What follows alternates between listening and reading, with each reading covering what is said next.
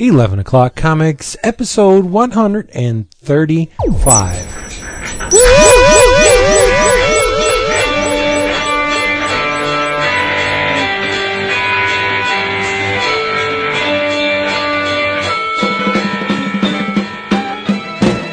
voice cracking right here. It's crazy. I sound like a character from The Walking Dead. Hey, sugar tits. How about letting me out of here?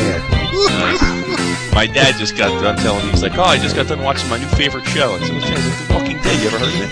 Nice. That's what my brother said that last night over there. He's like, yeah, I got a couple minutes on The Walking Dead. I was like, oh, that's funny. Hey, can 5 million people be wrong? Dude, after episode one, they weren't. It's funny because it's like the comics. It just keeps increasing in viewership. They had more viewership in the third episode than the second. Wow. Yeah. Hey, you know, maybe we'll save it till the end of the show. Mob rules. Huh? Mob rules. You know what? We all need to fucking relax, and everything doesn't have to be terrible or awesome. Something can just be entertaining. Right. It could be entertaining. It can also squelch your expectations and squash. Go watch fucking Dancing with the Stars and then shut back in with them. What? Why would you compare something to Dancing with the Stars? Why are you comparing it to Dancing with the Stars? Oh, who did? You did. He wants to see Bristol Palin. I don't even know who Bristol Palin is. No, it's just funny to me that people seem to have this expectation that it has to be awesome or it's terrible. That's your perception of it. And it's been. I was going to say, yeah, I've kind of enjoyed it. And I think we've been pretty clear as saying that the first episode was awesome and fantastic. I didn't think the third were. Yeah. I didn't say it sucked. I said, well, no. What you said is, if it stays on this track, I won't even bother watching season 2. Right, because which is true here. Because that's kind of harsh. I don't. No, it isn't. It kind of stinks. Well, no, it's not even that. No, I don't think it's not harsh. It's not harsh. The issue. That's why you'll be there for the second season. Yeah, I don't have a lot of time, and in the time I do, I have lots of things that can distract me and entertain me. Why would I watch something that isn't awesome? I can understand that. Allocation of time, you know, what's worth your time. Okay, I can. But like I said, episode 4 was written by Kirkman, so I have high hopes it'll be a big, we'll see. You know, it'll pull. And you know what? Even if it does completely stink on ice, every episode I'll pretty much keep watching it because I love looking at Lori. What's her name? That actress's name? Oh, really? I love her. Oh, I can't stand her on Prison Break either. Good on you.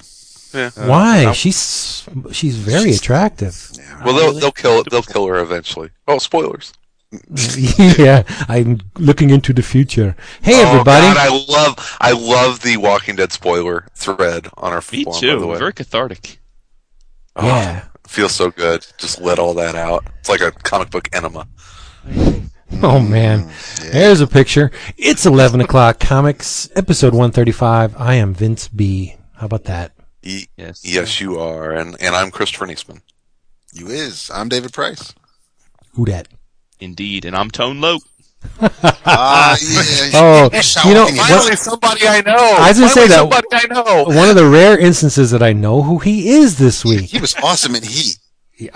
Okay, no, you're not Tone Loke. You are Jason Wood, and this rapping episode of 11 O'Clock Comics has been brought to you by who? Discount Comic Book Service, dcbservice.com, where you, yes you, the comic book aficionado, can get your books far below retail.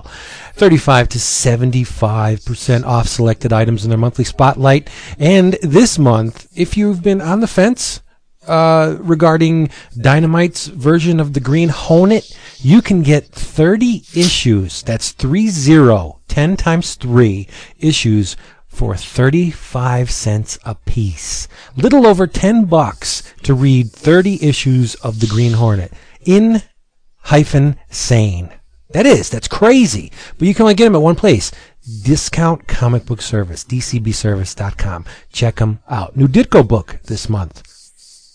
Where else you gonna go? Nowhere. All right, let's persevere. Press on. All right. Should we jump right into the drink roll call? show. We know that Wood's drinking the Funky Cold Medina tonight. Nice. Look at you. No, actually, Jason, why don't you lead us off? Well, I am drinking. No, I'm not. I'm actually on double fisting. Good boy. Rough week at work. But anyway, I have a Smittix, which is a very, very one of my favorite Irish beers. Yeah, exactly, Irish beers. I love that stuff. And I'm actually drinking at room temperature, like we do in the homeland. It's supposed to be drunk that way, but most people don't like to. It's an acquired taste. And to double that up, I have a glass of Bushmills. I'm sipping on, which is an Irish whiskey. You are getting all back to your roots. I am. I'm feeling quite. I'm feeling very Irish this week. So awesome, Mr. Price. How about you? Again, for the second week in a row, I forgot to open up what I brought for the show, so I had to pick up a wine that I tried this weekend, Twisted from California, Old Vine Zinfandel. Wow. Does that have anything to do with the Insane Clown Posse? Is that like their wine? Twisted with a Z? God, no. Thank God, no. No Z. No. All right. And how about you, Mr. B? Would this be the first beverage that you've had in your new digs? No. This is the first episode recorded in the new digs, though. So how about that? Just to let everything. Yes. Hence the problems. Just peek behind the curtain. My mountains, they are blue. Okay. Oh, yeah. Jesus, that's all we have at the house, dude. Balls. Blue Mountain Balls. Coors Light. That's terrible. Actually, it doesn't taste bad, but it doesn't do anything as far as alcohol goes. It's terrible. Okay, good, enough. It's the Walking Dead of beers. It's pretty tepid. Oh, God. Come on. God, have you been watching Steve Ditko documentaries or something? Oh. Negative. There is no gray. There is only good and bad. There is only black and white. God. There's gray, buddy. Go. Yeah. I have read it. Will you go again with that Fountainhead? I have read it. But there is gray. I enjoy the show. I like it. I don't love it. I want to love it. I wish it were better crafted after the first episode. Like Jason said, I agree with everything Jason said. I was agape, aghast. My mouth was open when he was saying how he did not like it as a can't be like this. And then I saw them and it kind of is. It's, you know what? It's give them a chance. It's gonna be fine. I will give them a chance. Yeah, sure. It's gonna be fine. It's gonna be fine. Yeah, it's okay.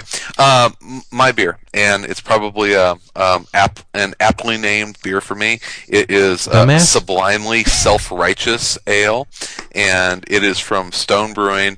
If you remember, a couple weeks ago, I had the Hop Trout from Grand Teton, which is a black IPA or a Cascadia black ale, black IPA.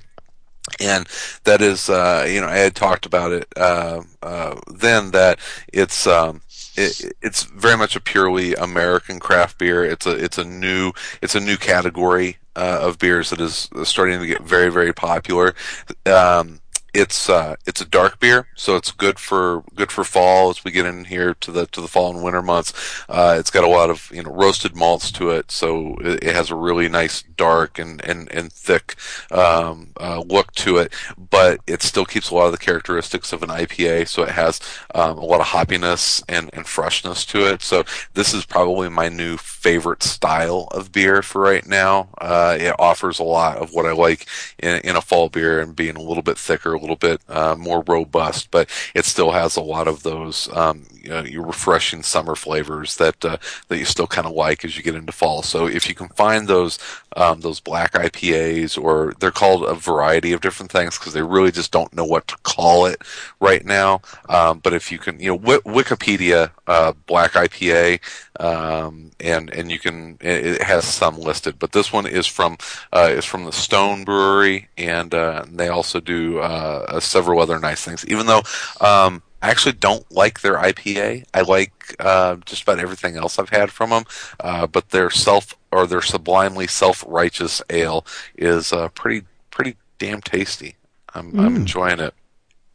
I think you would like this, Vince. I probably would. I like ales. Yeah, it's but it's dark. It's a dark ale. So yeah, darker the better.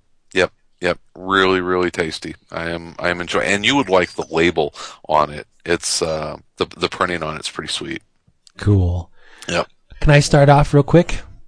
Oh, of course. I want to get the ball rolling. It's not a comic that I read, but I was moving books around because I brought my computer desk up, and I like to put certain books on the one shelf of the computer desk. And I don't know if you know this or were aware of this, but I collect Overstreet price guides. Ah, yeah, of course you do. I didn't know that, really. Yeah, but I stop at the 17th edition because everything after stinks. It's once they changed. They used to do. Did you get the big anniversary one with the Darwin Cook Captain America cover this year? No. They're just not like a hardcover of that bit. I have hardcover ones too. I've been buying the Overstreet price guide for many years, and I've continued past the 17 just to get the prices. But they've something about it. They've just lost it after what was the 17th edition? I have it right here. It's like. I don't know. I lost my headphones. But anyway, the this is so professional. It really is. I was moving. It's the new studio. It's got you all messed up. Exactly. I was moving books, and I stumbled upon. And we always like to talk about the things that have the greatest influence on our reading and collecting habits. During our formative comic years, what has impacted us the most? And I found the 10th. Release of the Overstreet price guide. This thing came out in, I think, 1980, if I'm not mistaken. Yes, it's the comic book price guide for 1980-1981. It's got an awesome Alex Schomburg cover with Captain America. It's the Invaders. Cap and the original Human Torch and Submariner blowing the shit out of the Nazis, and the Nazis have a submarine base that's shaped like a swastika, and the boats pull in the negative space. It's a really cool cover. But there's one, I remember exactly when I bought this. I was in La Jolla, California. I believe I was 15 years old, and I went out to Vegas for the summer. Vegas, baby. With my uncle. And, my mom gave me a little bit of money to take with me, and don't spend it unless you have to. And, of course, I spend it all on comics and comic-related stuff. But. And by comics, you mean whores. There's one, yes. There are some funny whores in Vegas. And especially when you're 15, they're really cool. There's one paragraph in here that pretty much set me on my collecting ways forever. To this day, this paragraph had the biggest impact on me of anything, and I'm gonna read it to you. It's why Mylar. Mylar is the most inert of all plastics. Vinyls and relatives are the most volatile, as they contain plasticizers as well as an assortment of other potential migratory additives such as slip agents, UV inhibitors, antioxidants, anti-ozonites, and others. Additionally, as natural deterioration occurs, vinyls and cellophane release hydrochloric and acetic acids. As nice as vinyl 3-ring binders look, they should never be used for storage of your collections. Vinyls also turn yellow with age. Mylar never turns yellow. And then it goes on to talk about the dangers of polypropylene and how it'll kill your collection. And this scared the shit out of me when I was 15 years old. Because you think you're going to have your books forever and they're going to be exactly in the condition they were when you bought them. Not true. Even books stored in Mylar change over time. But this paragraph, it really worried me. I was like, oh my God, my books are going to deteriorate. They're going to turn to crap. So from then on, I switched to, I couldn't afford Mylar for all my collection, but year by year, I started building up and replacing all my bags with Mylar. And I don't use polypropylene today. I use Mylar. Because of this. I've heard you go on. Yeah. I didn't know it dated back to when you were 15, but I knew that. Yeah. I've heard that rant many times. Yep. I did a little. Interesting. And it wasn't as easy to find, the people who produced these things, but, I believe there was an ad in the Comics Buyer's Guide for Bill Cole, who produced Mylar. And I got on board that train and I never looked back. And it was the 10th edition of the Overstreet price guide that did it. $9.95. This, you know, have you, you guys still buy the Overstreet? Do you have any old ones? I do. Go ahead. No. I for a couple of years, I purchased a Big Hawking annual, and I think I picked up an issue or two of the magazine, but after a while, I didn't need to know what every issue I had was worth. It was neat to see what was there, and I mean, it's thick with pricing, but there were some, like you just quoted a paragraph. I mean, there were some neat stories, you know, and it was, I think it was worth it at the time. At least you got an idea. I mean, no one was going to buy your books at what was listed in the price guide, but at least you had an idea what you were, hypothetically your collection would be worth. And it was just part of the hobby. It was neat. It was fun. I had fun. The thing that gets me is I look at these ads and it takes me right back, like the Super Snipe ad. Remember Super Snipe? The New York City comic and art catalog, and there was Peter Koch, the Arthur Soydam drawing of the two creatures playing chess. Come on, you have to have seen it. Yes. Yeah. Comic City, Forever People. This is, I can go through this whole thing. It's like, oh my God. Village Comic Art Shop with Joe Jusko art, Red Sonja. Yeah. It's crazy. Comic Universe. And you go back and you see these ads. It's like, God damn, I wish I was 15 years old again. Jim Kovacs. Jim Kovacs is buying. Did you know that?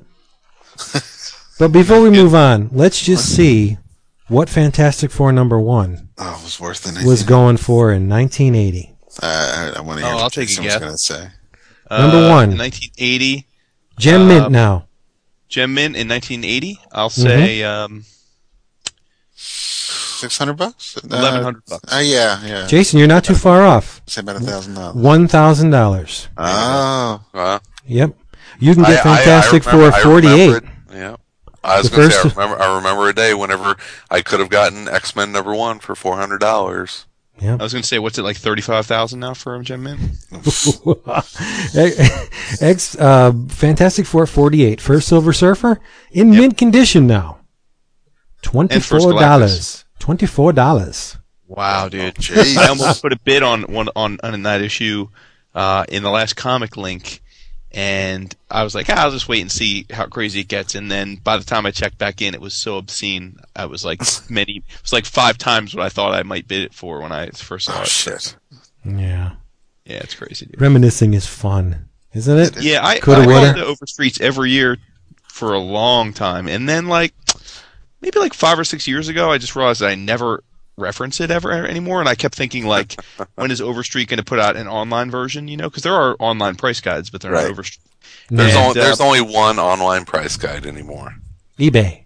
You betcha. Yeah, pretty much. Well, yeah. That's and so so I buy it every 2 or 3 years just for the sake of it, but I don't, you know, more of a nostalgia purpose just to have an updated copy on my shelf than anything. But I don't save them, so. Oh, the old ones are great. Yeah. I did reading the stuff. It was always fun. And it was always fun when you were younger to see those ads of the high-end dealers because they seemed so mythical then, you know? Like the idea that there were these guys that had all these great comics and art that you could actually buy if you had enough money. I mean, now it's a little less imposing because, number one, you see them at the cons. Number 2, they're on the internet. So, I mean, you know, you could really get anything. If you have the money, you can get anything now. Pretty quickly. I mean, you know, within obviously reason but I mean, you could find it, right? You know, you can track it down. If you really want it, you can find a way to get it. It's just a question if you have that loot. Whereas, you know, when we were younger, you couldn't even fathom how you would even come across a copy, much less afford one. It just wasn't. Yeah, they just weren't around. The Bill Ward cover on the 8th issue is amazing. It's Torchy and Say No More. Ooh. Right? Yeah. Phantom Lady, Torchy, Wonder Woman. Oh, it's great.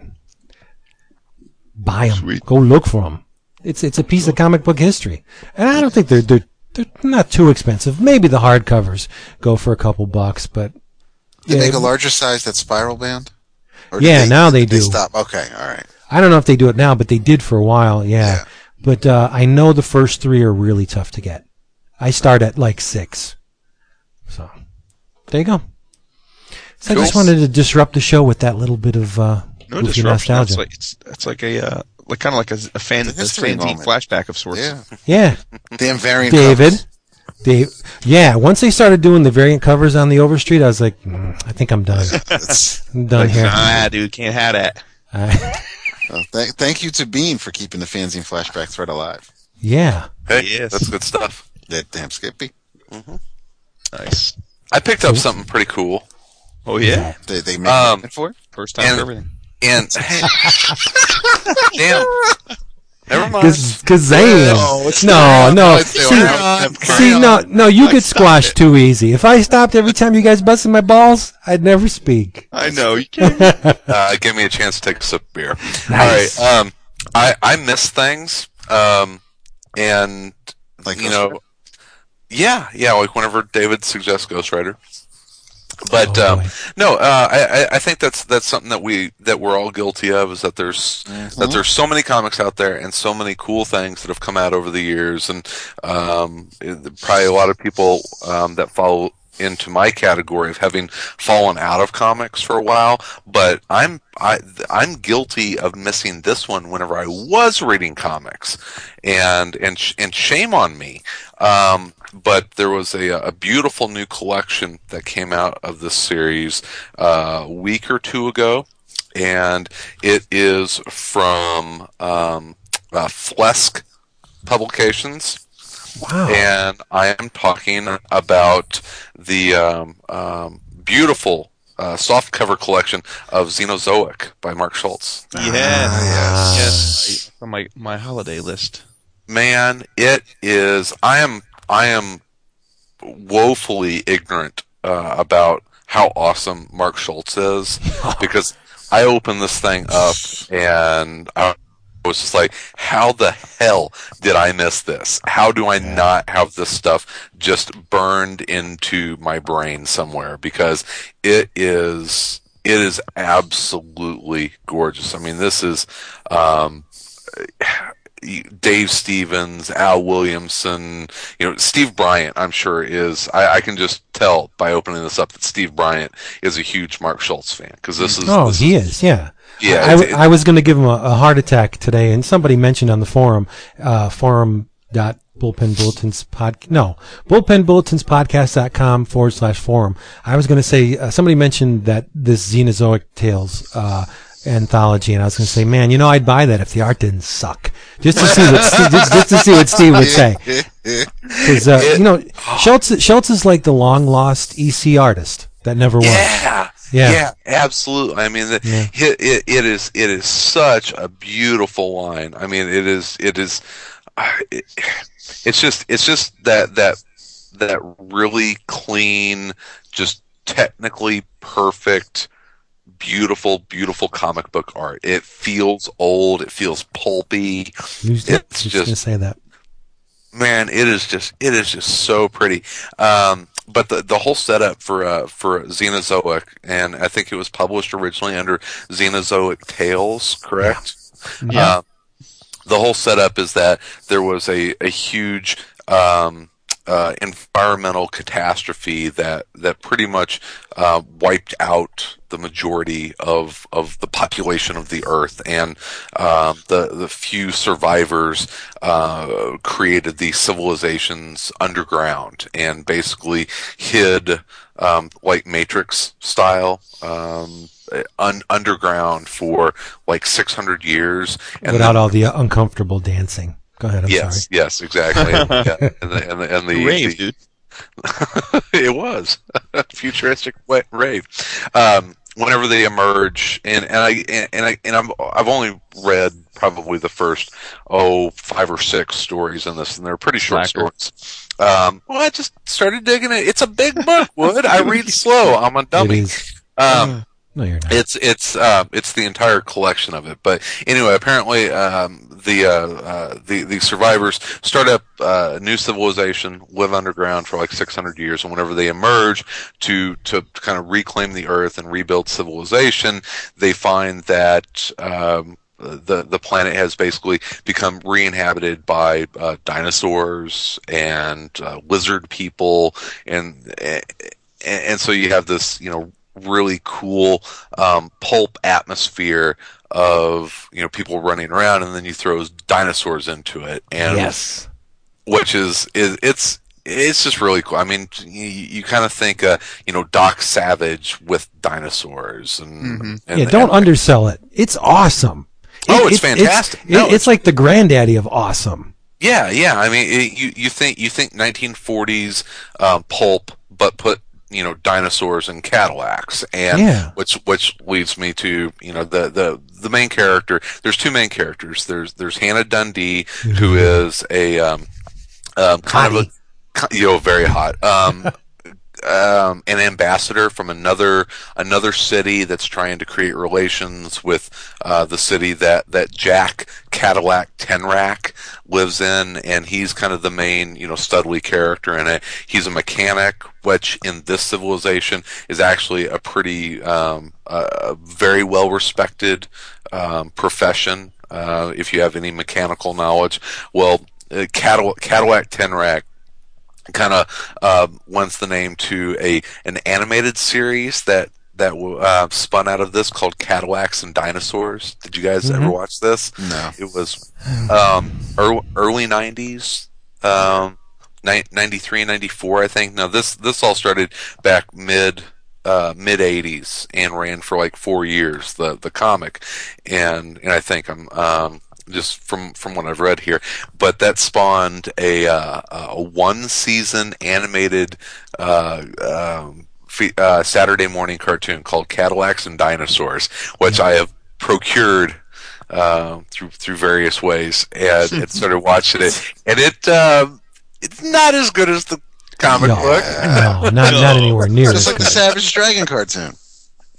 Kind of, sorta. I mean, it's got some of the similar themes in it and a lot of the same characters, but the comic is absolutely beautiful. I think the Saturday serials, you know, that it definitely, these are short stories that are, I don't know, probably 10, 12 pages maybe, and so it's, you know, getting in there, getting a nice little adventure, and then, you know, you're on to the next chapter, which is a completely different adventure, and there's a, you know, you get to know the characters as you go through. But it definitely has a large, you know, environmental theme to it, that if we keep going down this road that we're going to destroy the planet, and this is what's going to happen, and so that kind of seems to be the underlying theme. It's definitely a feel good story. Yes, if you like post-apocalyptic dystopian tales, it's very feel good. Nice. The aliens will save us, so we don't have to worry about that. Mm-hmm. But the big selling point on this, I mean, the stories are fun. And how's the paper quality, Chris? It's for this collection. It's gorgeous. I mean, it is soft cover. I would have liked to have a hardcover. But it's not like newsprint then? No. It's really nice. It's probably I'd say about it might be like 100-pound text. It's definitely a nice number one sheet. Really, awesome. Really nice stuff. Yeah, it's like it's not glossy. It's more of a matte paper, but this costs $39.95, but it's a pretty meaty read. It's something. Oh, yeah. But what's nice is that the chapters pretty small, and they're all pretty self-contained little stories. So it's a perfect. I'm gonna read a Xenozoic story before I go to bed and leave it by the nightstand. Right, and you can get through it. But, you know, the stories are fun. The writing's pretty solid. I mean, it's definitely an updated modern take on pulp tales, but the selling point is fucking Schultz's art. It is, I mean, it's fucking gorgeous. And it's all black and white, which I wouldn't want it to be in color.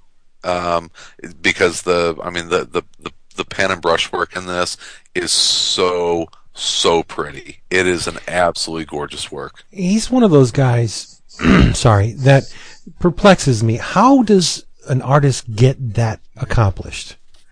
And pull from as many sources as Schultz does. Like, he has the human ideal, that a classic anatomy of a Frazetta.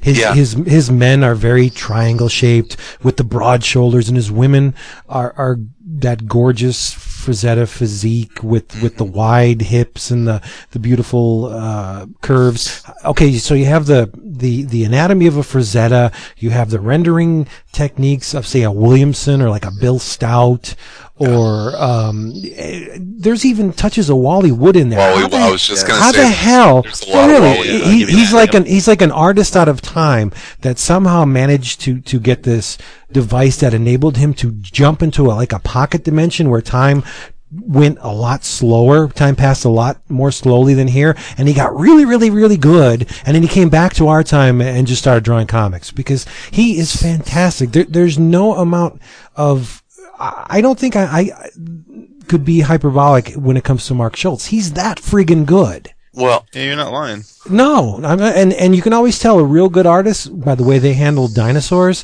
Some of the best artists, comic book artists ever, were really proficient at drawing dinosaurs. And oddly, I'm saying I'm going to be talking about an artist who drew dinosaurs tonight too. Oddly enough. Wow, conceptual continuity. No, you have like Bissett and Stout and Schultz and Williamson's dinosaurs were great. Wally Wood could draw a goddamn great dinosaur. It's just I'm probably in there, dude. Jack was the king. That's all I'm going to say. Devil Dinosaur. Devil Dinosaur is an awesome creation, but Frank Cho draws some. Frank Cho. Yeah, right, Frank Cho. But Frank Cho, I think, pales in comparison to Schultz. I love Cho. I won't argue that. I'm just saying, but like with modern guys, I was just thinking he can draw himself some dinosaurs. You could put Cho on that little pedestal too with Schultz. Like, how the frig did you get that good? Crazy, it's almost inconceivable to be that technically proficient in many things. Not just. I mean, some guys are good storytellers. Some guys are good with the anatomy. They're great with the tech and the machines. You get Schultz; he's like great with all of it. And Cho. Absolutely. So, yeah. Chris has dog problems, so he's not going to be able to wrap this up. It's true. So someone should take his take the reins and start riding. I'm gonna jump. I'm gonna keep this dinosaur train rolling. I want to talk about something for Fantagraphics. Yay! Which for those that aren't that familiar, they put out beautiful stuff. They're one of those publishers that not only is the quality consistently great, but the packaging is also fantastic. So, longtime listeners of the show know that we are very fond of Monsieur Jacques Tardi. Yes. We have talked about several of the Fantagraphics collections of his works, of which there are now 4 that they've put out. But the first 3, we've already discussed before, and the latest one, which is what I want to talk about, is actually a reprint of some of his oldest work, and that is Jacques Tardi's *The Extraordinary Adventures of Adèle Blanc-Sec*, which was actually unlike the 3 that they've put out prior to this, where he was largely the artist but not the writer. This he wrote and drew. This is a collection of the first 2 story arcs of a long-running serialized work that he did for a I don't know if it was a paper or a magazine in France in the 70s.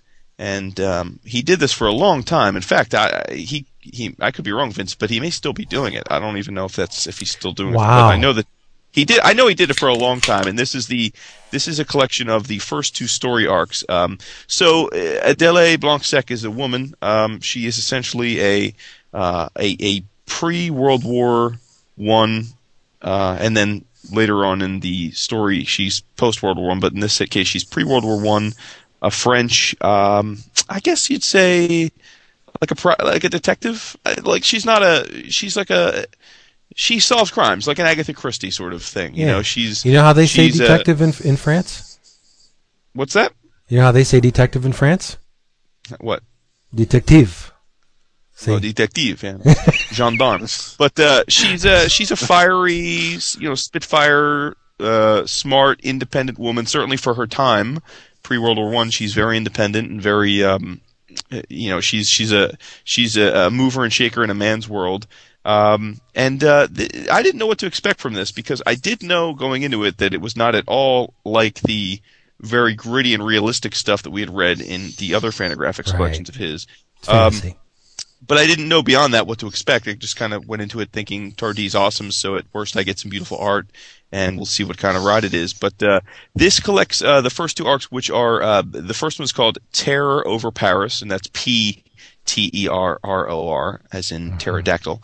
And then the Eiffel Tower Demon. And she basically is she solves quirky crimes. And as I was reading it, my lifelong fandom of Scooby-Doo came into play, because essentially she solves almost quasi-mystical crimes, and, you know, at the end of each, the villain sort of like, you know, does the whole, we would have gotten away with it too if it wasn't for Adèle Blanc-Sec, you know, instead of those wacky kids.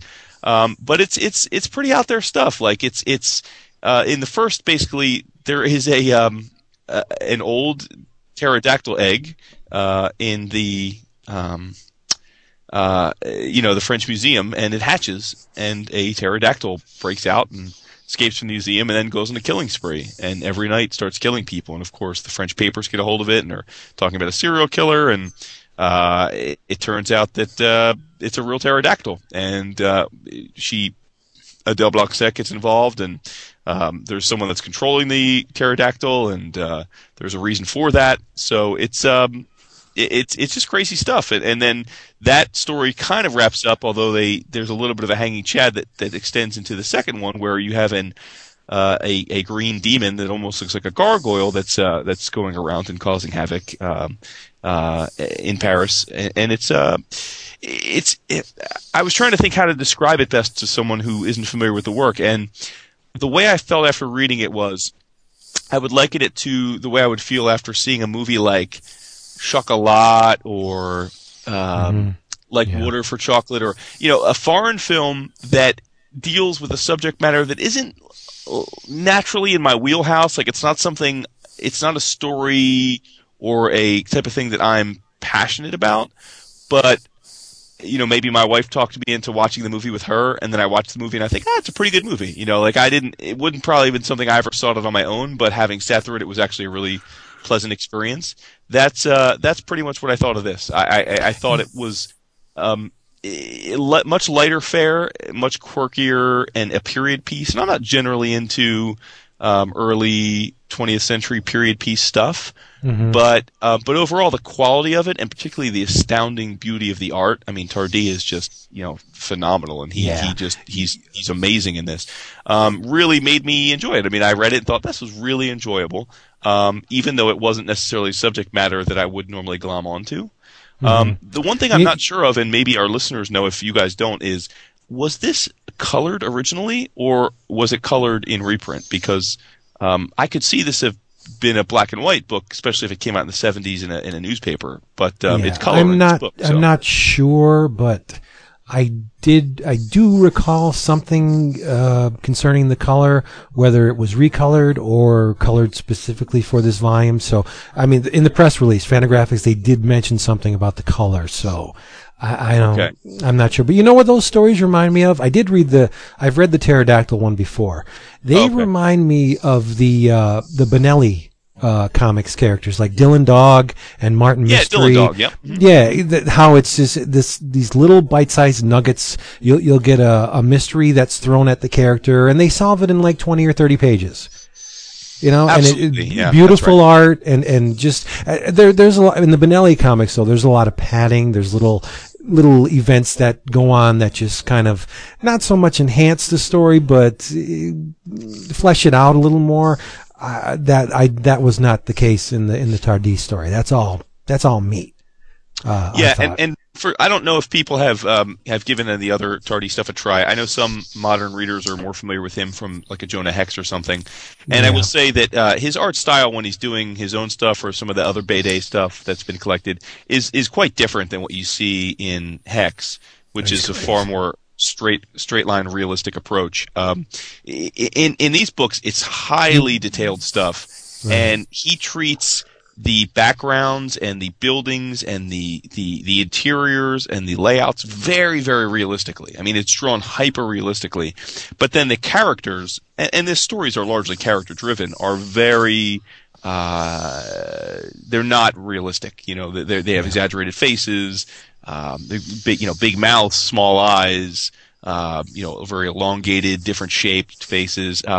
So I think that's where he kind of makes his mark and draws your attention. I think it's the backgrounds are so detailed, but sometimes you don't even notice them because he's drawing your attention to the people, which are really what the story's about. But it was a real treat, and it's only $25 for a beautiful oversized hardcover. I mean, it's at least, I don't know the dimensions, I'm holding it in my hand, but it's much larger than a normal sized comic. So. And it says on the book, too, it says that it's now a major motion picture by director Luc Besson. Yep. Who we know from Lilu, yep. But I don't know anything about the movie. I don't know if it's well-received or if it's true to the book, but this was a treat. And there's lots of dinosaurs in it. Like I said, pterodactyls, tyrannosaurs, all sorts of things. When did you get that? How did you get that so quick? It came out last week, didn't it? I get my shipments bi-weekly. It was in my... Oh, that's right. That's right. I forgot. Mm-hmm. You bastard. I got to wait till the end of the month to get mine. Yeah. We lost Chris. Let me get him back. Get back. He just kind of dropped off. Hang on. Hello. There you go. Chris is back. Yay. It's like 5 minutes on my telling David that I'm... I did not want to interrupt Mr. Wood because he was on a roll. I heard he was mesmerized. Yes. I was, dude. I love Jacques Tardi. I know you do. Oh. He makes me happy. As he pulls the same gin out of his teeth. I know we got a new album coming out with Tardi doing another Manchette book. Yeah, very excited. Yeah, fourth Manchette coming out. But I was talking about the Extraordinary Adventures of Adèle Blanc-Sec, the one that just came out. Mm. But you'll have to listen back to hear what I thought of it. Oh, cool. You have to listen to your own show. Yeah. Cool beans. I can't wait to get that. Tardy's been one of those guys that's been in my life seemingly forever because he was in the way early issues of heavy metal. And, I mean, they just kept rolling with his stuff. And he was one of the guys that I glommed onto very early. And then he just seemed to go away because, heavy metal kind of went in a different direction when Eastman took it over. Yeah. Right. So I lost track of Tardi, but thank you, Fantagraphics, for bringing this shit back in beautiful, and it's cool. Affordable editions too. Yeah. Yeah. They didn't want to do, even though the Adèle Blanc-Sec stuff is his most successful and critically acclaimed in terms of his from the original from France. They didn't want to do it first because there have been several U.S. collections of it over the years. I think they're all out of print now, but they have collected it and put some of it out in the U.S. before. So they wanted to bring stuff that had never made it here before, and then also because of the source material being a little bit more traditional, French BD and period, they thought it wouldn't necessarily be as accessible to an American comic reading audience, and I could see that. So I think they were smart to establish a baseline with the Manchette stuff, and then bring this over, even though it's his older stuff. So right, yeah, it worked well. Cool, $24.95 it is. Yeah, yeah. I believe our sponsor had that for half price. Half price, that's right. Yep, $12.50. Can't beat it. Very cool. Can't beat it. All right, David. Vincent, talk to us. Hi. Hi, buddy. How are you? I'm just great. Awesome. Let me ask you folks a question. Oh. How far into Duncan the Wonder Dog did you get? Oh, Christopher. 215. Wow, doubled. You doubled what I did, dude. It is the only thing I've been reading all fucking week. I started. Oh, wow. You don't have to be potty mouth. I mean, it's good. Don't be potty. Sass mouth over there. Look at him. But talk to your mother with that mouth, David. Yes, I do. and they curse in the book, man. Hell, if you're gonna buy this book, you gotta get used to it. Then they do curse in the book. Animals cussing at you. I felt bad for the cow. That poor friggin' cow. Dude, stop. I have only read the first 10 pages. So. Okay. David, but you can talk about it, dude. It's such a huge book, and honestly, I just didn't. I probably read 60-70 comics this week, but I just was but I was just banging for single issues, so I don't hold back your talk of Duncan on my account because I don't know. Well, I don't want to be premature. I mean, I know Vince hasn't gotten as far, but I also don't want to. I don't know where it's going. I have an idea, but so I don't want to. You're on page what? 215. 215. You don't know where it's going. I'm on like 125. I don't know where the hell it's going, and you know what? I don't really care. That's the thing that's completely bamboozling me. That's what I'm saying. I don't want to. I'm not. I don't want to jump to conclusions or assume anything about it until I get to the end and go, okay. I mean, we can talk about what you've read up to, Vince. I have no problem. I mean, I know that there are people that may find. I don't think it's the right word, but disjointed or because it's all over the place. There's not. It's the universe. It's linear of Duncan, to a degree. Yeah. Well. But the way I like to think of it, it's multifaceted like a diamond. Step back, you see the diamond as a unit, as an entity. All the facets blend into one shape, the diamond shape. But if you zoom in, you get to see, this plane connects to this flat plane, connects to this plane. There are a number of vignettes that introduce this book. I'm sure they all tie in. Well, I know they all tie into a central theme, but as to how or when, I don't know. Right. But I mean, it's going to be like Love Actually, where all the characters end up just being around the same. They all connect in some way, shape, or form, and it's the art's fantastic. I want to talk about something about that a little bit later on after we go over the book a little bit. I'm a little bit at a loss. In what way? I love the art, but it makes me feel guilty. Well, I'll just do it right now. What the hell? I don't want to tease it. I've revealed my appreciation for Duncan and the work of Adam Hines many, many times. Obviously, before I read the book. Now that I read the book, I will just reiterate what I said before. I think the art in this is gorgeous. He gives you a full course meal. You get collage. You get pen and ink drawing, there's text, there's beautifully drawn architecture and some wonderful I'm assuming computer aided effects with the canvas backgrounds and the tear sheet overlays and stuff, but I have to say I'm at, like I said, a bit of a disadvantage, not only to myself, but also to anyone who has listened to this show for a long time, because I made my opinion resoundingly clear on a particular artist and the tactics they employ to produce their comic book work, namely Mr. Greg Land. Right. Now, why is it verboten for Mr. Land to crib from a photograph and use it as a reference to the nth degree, where we can tell that we can spot the reference or the precedent that this photograph has established? But in Duncan the Wonder Dog, if you look at a lot of these pages, Adam Hines is drawing. I mean, there's a house, and he drew a car going up to the house, but the house is a photograph. Or but look at all the interiors, look at all the exteriors. That page with the geese on the water, and you see the building in the background and all the trees. He drew over that photograph, and the architecture in many instances. But he doesn't hide the fact that he's incorporating photos into this and drawing over them. Right. Yeah, I think you're breaking up, Vince. You're fussing up a little bit, my friend. What do you tell us about it? Yeah, no, I mean, it's I know we're okay, and I know exactly what Vince is saying. I'm not trying to make excuses for Adam Hines.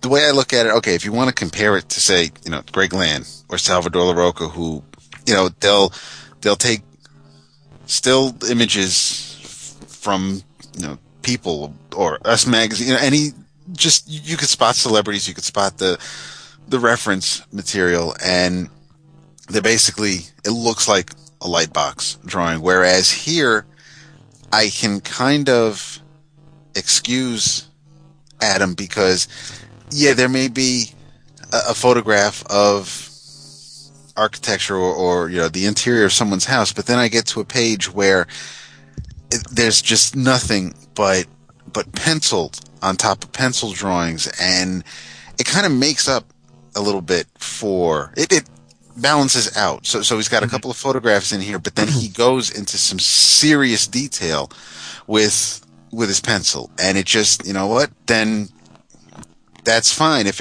it's obvious, it's to move the story along. It's just there's a picture, and we're just moving along to get to the next scene, the next sequence. Whereas with Land, it's like it's a means to an end. It's like, all right, so here's a picture of Invisible Woman, but it's obvious it's from a porno magazine because her mouth's wide open, and you know, and it's like, why does she look like that if Johnny just entered the room with ice cream, or you know, it's just her. You know, so, but I think you're okay now, Vince. Tell me, okay, good, I'm okay. But, yeah. No, okay, I'm not insinuating that Adam Hines is taking shortcuts. No, what I wanted to, the point I'm trying to make is there's a graphic honesty, a graphic credibility to Duncan, if you will, that the work of Greg Land does not have. And I'm trying to... I'm wondering why. Why is this acceptable to my eyes and my mind? And I look at Greg Land's and it doesn't work for me. I have some guesses. It feels right. Number one, it feels like these photos are a product of Adam Hines, because I'm assuming that a lot of the reference photos in this were taken by the artist. Because I can't tell you where I've seen any of these before. Maybe a tiger here or there, right? But the interiors and the architecture. If he's using mass-produced photos, he's hiding the source material very well. Because I mean, if you didn't know it was a photograph, you would think that, God damn, this guy can draw, and he can draw. Look at the page with the soldier beetle. Oh my God! What page is that? On page 49. That is some mean-ass drawing on there. Oh, God, yeah. That's what I'm talking about, where you have a whole page of this, and then it's okay if there's a page of a car driving up to a house. Right, you know, and he's really smart, because, look, that image is basically the same tonality throughout the whole thing, except for the bug. Right. And what do we focus on? The bug. That's great stuff. Out. It's, and a couple pages back, did you notice on page 47, the listing of all of, see where it says day, and it lists Space Dog 35, Soldier Beetle 49. If you go through the book, and I did because I wanted to check it, they are those entities are actually on the pages listed. That's the thing. Another thing I wanted to mention about this book, the breadth and width of the author's involvement in this work is inconceivable to me. I mean, this is world building. He has crafted the land of Duncan the Wonder Dog from the ground up. And the one thing that just made me step back and say, he's either brilliant or freaking insane, was if you look at page 73, in the margins, you get that faux treatise on animals and their opinion towards art and how they approach. That's insane. Yeah, I didn't really focus on that because it's two different stories going on. They're on opposite pages, and one is with the cow that Vince mentioned, and then there's somebody else who brought a book to somebody in a different language, and Chris and Jason, listen to this. It runs like 1, 2, 3, 4. It runs in the margins of 4 pages, and it's just this mock text piece on animals and how they approach creativity and art. And it says one of the puzzles. I want to get a good chunk of it. And there's even years in here, like between the years of 1585 and 1592, a young aspiring playwright and actor named William Shakespeare traveled quite frequently to the woods and lakes surrounding Kenilworth Castle, where he was known to converse with the local wildlife for days at a time. The flocks of geese and various other woodland creatures exposed him to the original words of Ovid and his animal contemporaries. And it goes on and on and on about animals and their interaction with these literary and historical figures and how they influenced each other. It's crazy. And it's in the margins. I mean, you could do a comic just on using that as a springboard. You can do a whole series, but he has it buried in the margins. Like almost like a sideline, an aside as the main story's going on. It's crazy. This thing is deep. And I'm just astounded. David. It makes you wonder how long did any of you guys know? Did Chris say how long this took him to do? I can't imagine. I would think a long friggin' time. Yeah, I mean if he is currently working on book two, then or show two, then it's obviously it's going to be a while before we have all nine parts. He said right. 2015. Yeah, it's he did, but it's one of those things where it's going to be. I think it's going to be worth it. I mean, again, I'm not. You know, I'm at the halfway point, so it's something that I'm not going to put down. And like Asterios Polyp, I read it last year. I haven't reread it. It's been the one time, and it's something I'll probably go back to. Mm-hmm. But this is on completely different level where I know I'm just, even if it's probably me just going and following one of the stories, whether it's Voltaire or Volman or just reading about some of the like Jack, who I think Volman's a dick. He needs to die. He does, and I'm hoping something happens to him before the end of this. I love the little spike that the little piggy found. Plays part into that, but I love that story with the metal spike, with all the aphorisms concerning the investigation and interpretation of the purpose of the metal spike. And when you guys read it, you'll see it. We'll set it up. There's a mother pig who's digging in the dirt, yep. and a baby pig, and the baby pig walks over and takes a look at this spike buried in the dirt, and he's like, "Ma, what's this?" And she's like, "I'm busy. Just figure it out yourself. Just look at it." And he goes on this amazing. This long 13 parts, protracted description of the spike and the many possibilities for the existence of the spike. It's, like I said, the amount of detail and immersion of the author in this book is incredible. Yeah. And I really am, if we ever meet Adam Hines, I'm going to keep about 2 or 3 steps away from the dude, just until I get the lay of the land, because this guy, he's driven. He is. There's a conceptual hook with a tuning fork. That's amazing. I mean, you know me and the symbolism and the high concept. There's a tuning fork in here. There's Pythagorean theorem plays into it.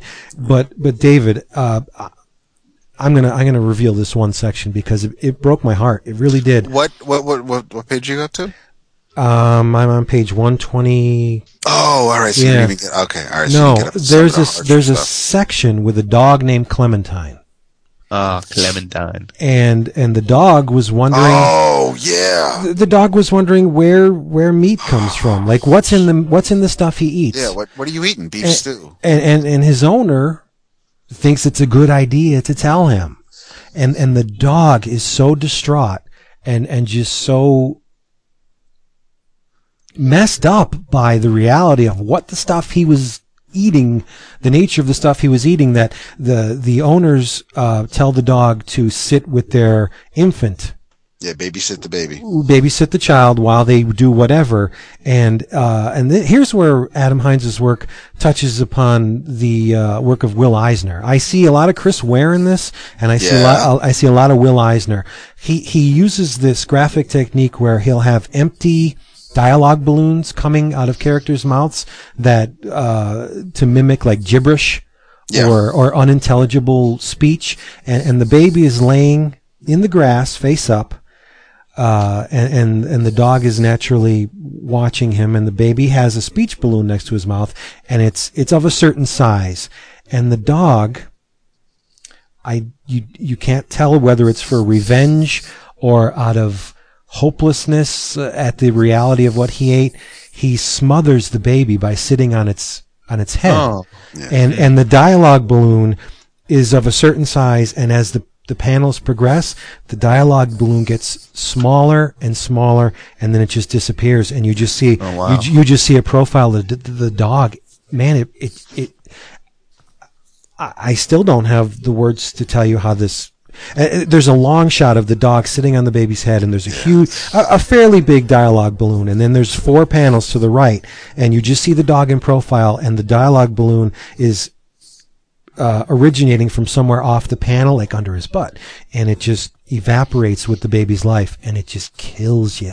It just, but and there's a lot of very emotionally intense scenes that in here. This, I think we're experiencing the creation of something very special. I don't think we know how special yet, because I haven't finished it. If it turns into all slapstick for the rest of the 300 pages or 400 pages, then okay, I'll eat crow, but I don't think so. I think this is the beginning of a journey that's, it's going to go down, I think, with the greats.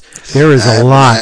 I haven't come across any light and sunny moments yet. No, there's not too many. And that's the thing, that the obviously the way you were setting up with Clementine, this is a world where animals can talk to humans. They're on equal footing, basically. But they also have, they can talk, but they have cognition. They have the same mental or greater mental processes as human beings, because, to be honest, the animals in this book are a lot more intelligent than the humans so far. Damn, Skip. Well, that's par for the course. But it's not like a PETA treatise. This is not like animals are great, humans suck. No, there has been dissension among humans and among animals. They don't coexist the way.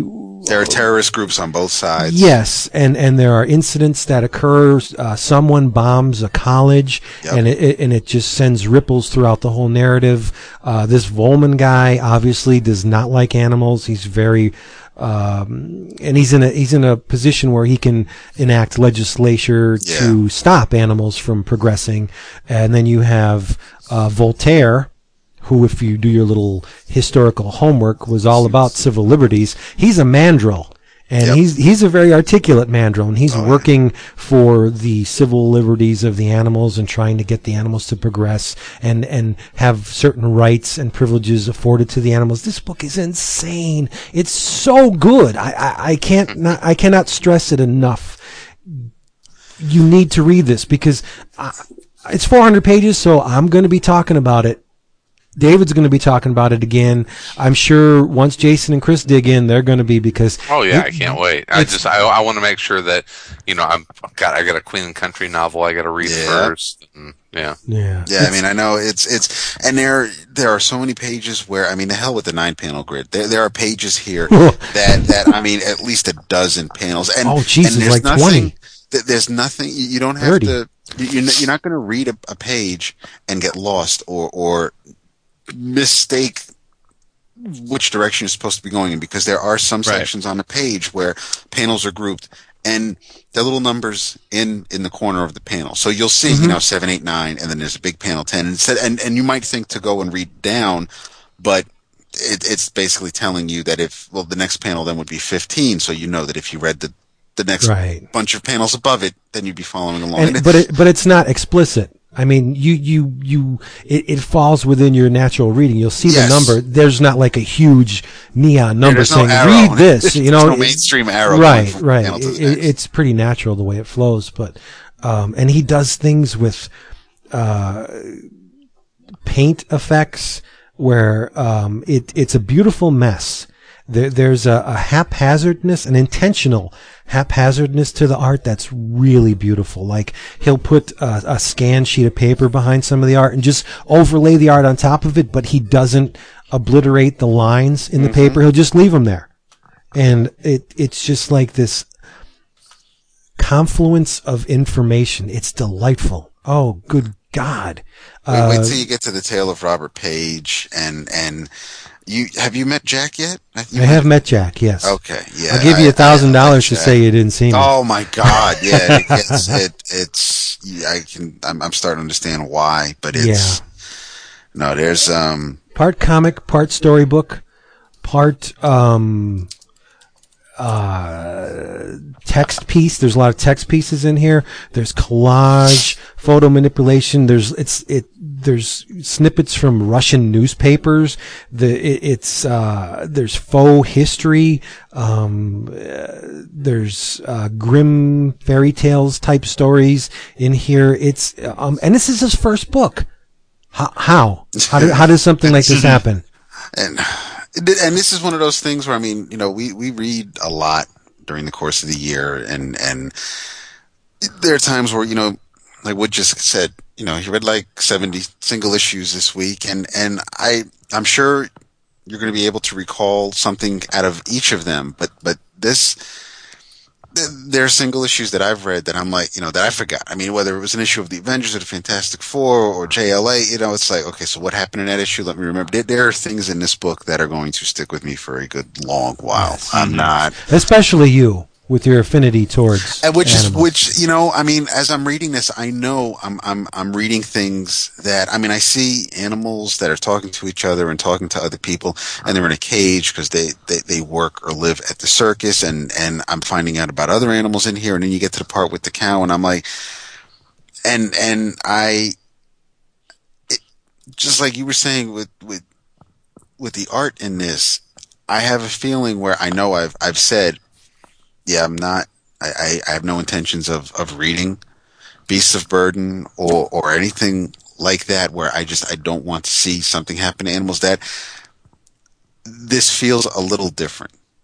Mm-hmm. It feels a lot different. But I mean, I know I'm going to get upset, or I'm going to feel something as I'm reading this book, or by the time I get to the end of this book. But what I feel after reading this, after what Hines is doing, I think will be different than if I were to read Beasts of Burden or other works where animals don't always end up in right. Upright. Right.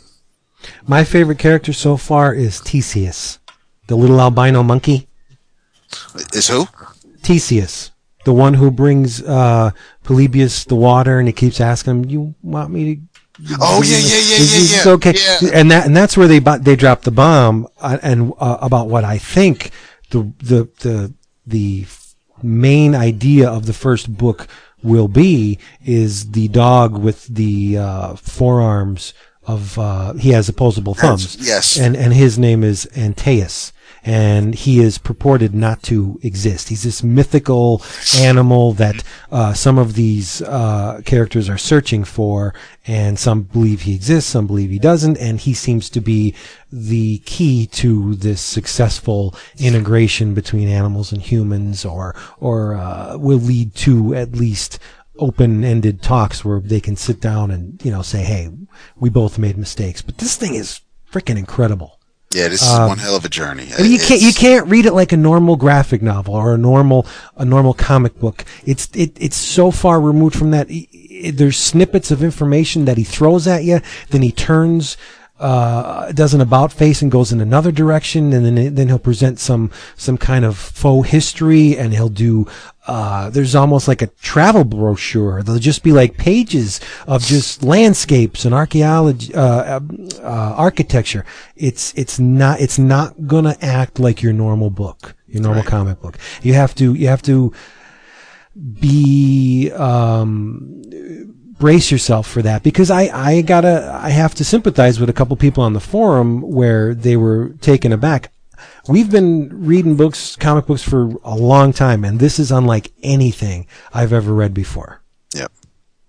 And I'm not shitting you when I say that. I tweeted today, I said, Adam Hines is speaking the comic book language unlike anyone out there right now, and I believe that to be true. No, the closest thing I could think to this is From Hell. You know how disjointed parts of From Hell were, and it would go off on tangents, and it would eventually come back to the main idea.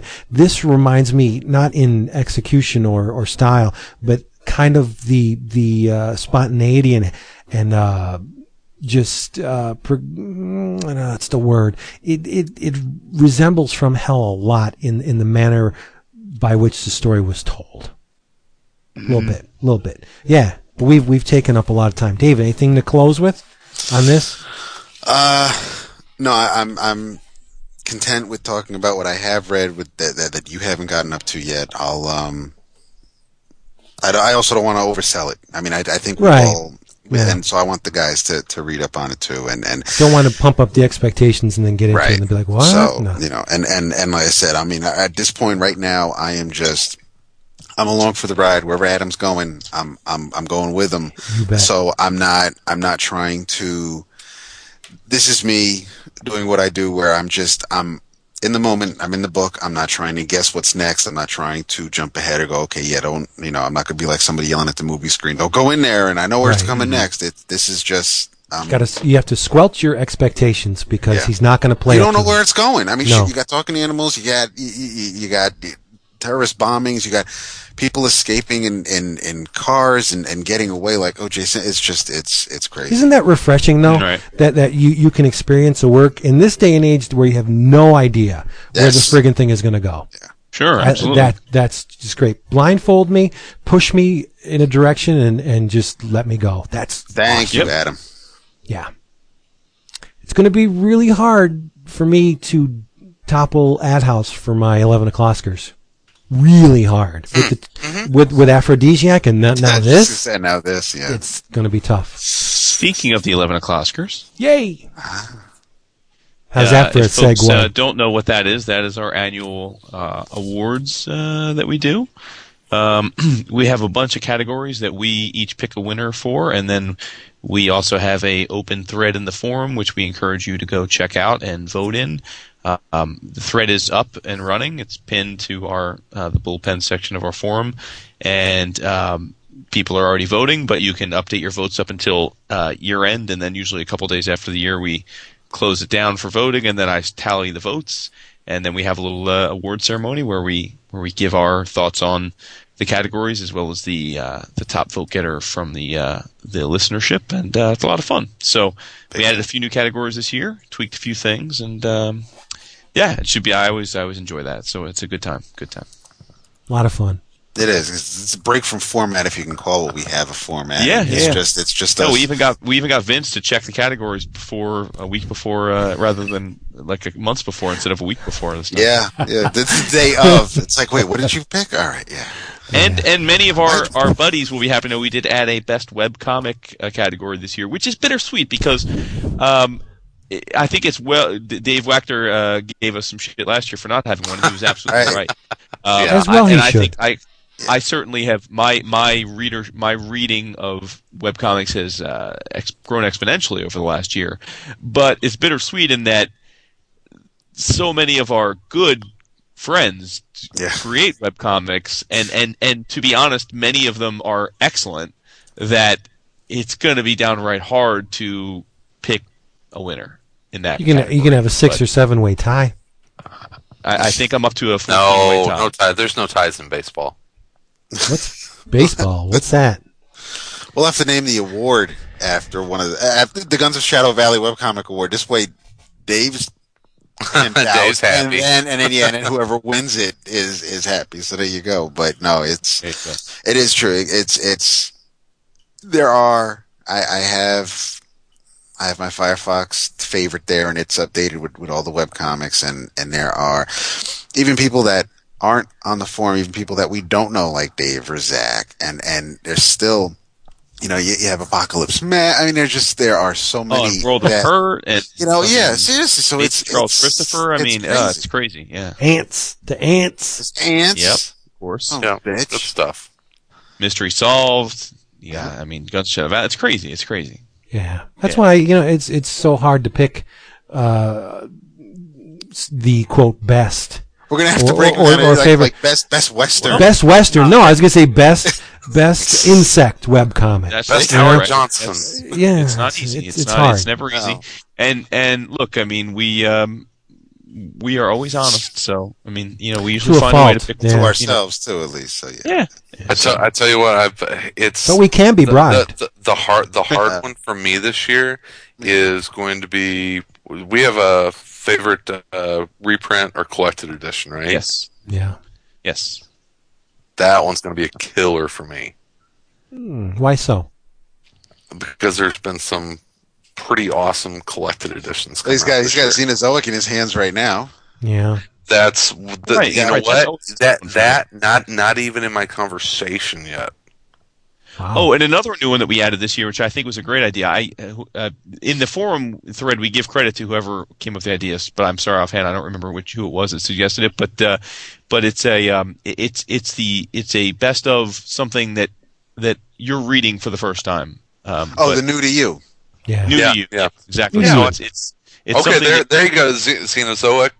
Probably gonna elbow its way in there for me. There you go. And that could leave a space to it for another reprint edition. Yeah. Yep. So that's when I asked.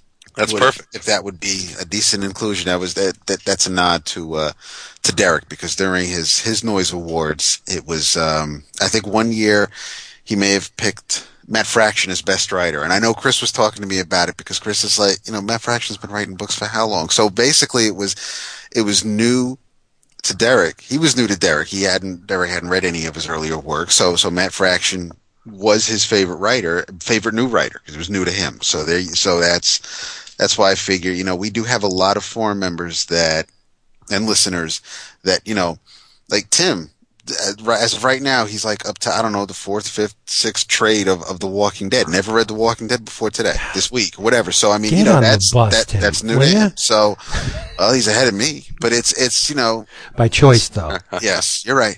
So it is. And we've had some pretty interesting nudity. I mean, we've had The Rocketeer. We've had Fear Agent. You know, there have been a lot of new to you, absolutely, selections so far. So yeah, cool. Let's keep this train a rolling. Yes. What else we have? I've been teasing this for a couple weeks, and I feel like I should probably talk about it. And that is the Stuff of Legend. Ah, oh, very nice. Boy. Okay. You said, "Oh, there may be a curse against this episode because I do not have the little black boogie book that I bought. Shit! Yeah, I left it back at the house, so I'm just using plain old paper. Gotta wing it. So, all right. If they hate this episode, we know why. Okay, you weren't slamming on Stuff of Legend, were you? Continue. Oh wow! Really, dude? Go ahead. When did your heart shrivel up? Oh, Wood today on the forum, Wood goes, "Man, I love you, but this I hate Christmas shit. This just breaks my heart." Yeah, the I hate Christmas shit breaks my heart. But you may have found something to break my heart even more if you don't care for Stuff of Legend. Wow, because this is every once in a while you find something that is, you know, I don't want to call it a children's book because you'll get the totally wrong idea of it, but every once in a while you find something that takes place on that fantastic stage that we, I think, kind of instinctually think of as being like children's stuff. You know, Harry Potter, you know, fits into that mold, and you know, Toy Story, and this is kind of firmly planted between those two things. You have a fantasy world that it's the classic, you know, Through the Looking Glass, that you break through this barrier and you leave one world and you enter another one. But it also has that Toy Story feel to it, and an aspect of a child's toys actually having, you know, sentience, and whenever no one's looking, the toys, you know, become alive and interact with each other, and that's the basis of Stuff of Legend, is that there's a child who is kidnapped by the boogeyman and pulled into his closet, and all of his toys could do really nothing but watch this happen, and the toys, there's a small group of them that decide to go into the dark. Is that what they call it? The dark, or the black, which is, you know, into the closet, which is where their owner's been kidnapped away to, and so they lead this expedition to go rescue him. And the closet, the dark, is where all of the discarded toys have been sent. And so it's this world that as soon as they cross over into, they change into like their true selves. So the teddy bear becomes this huge monster, you know, bear that and the toy soldier becomes a real soldier and all that, and they're off to find the kid. And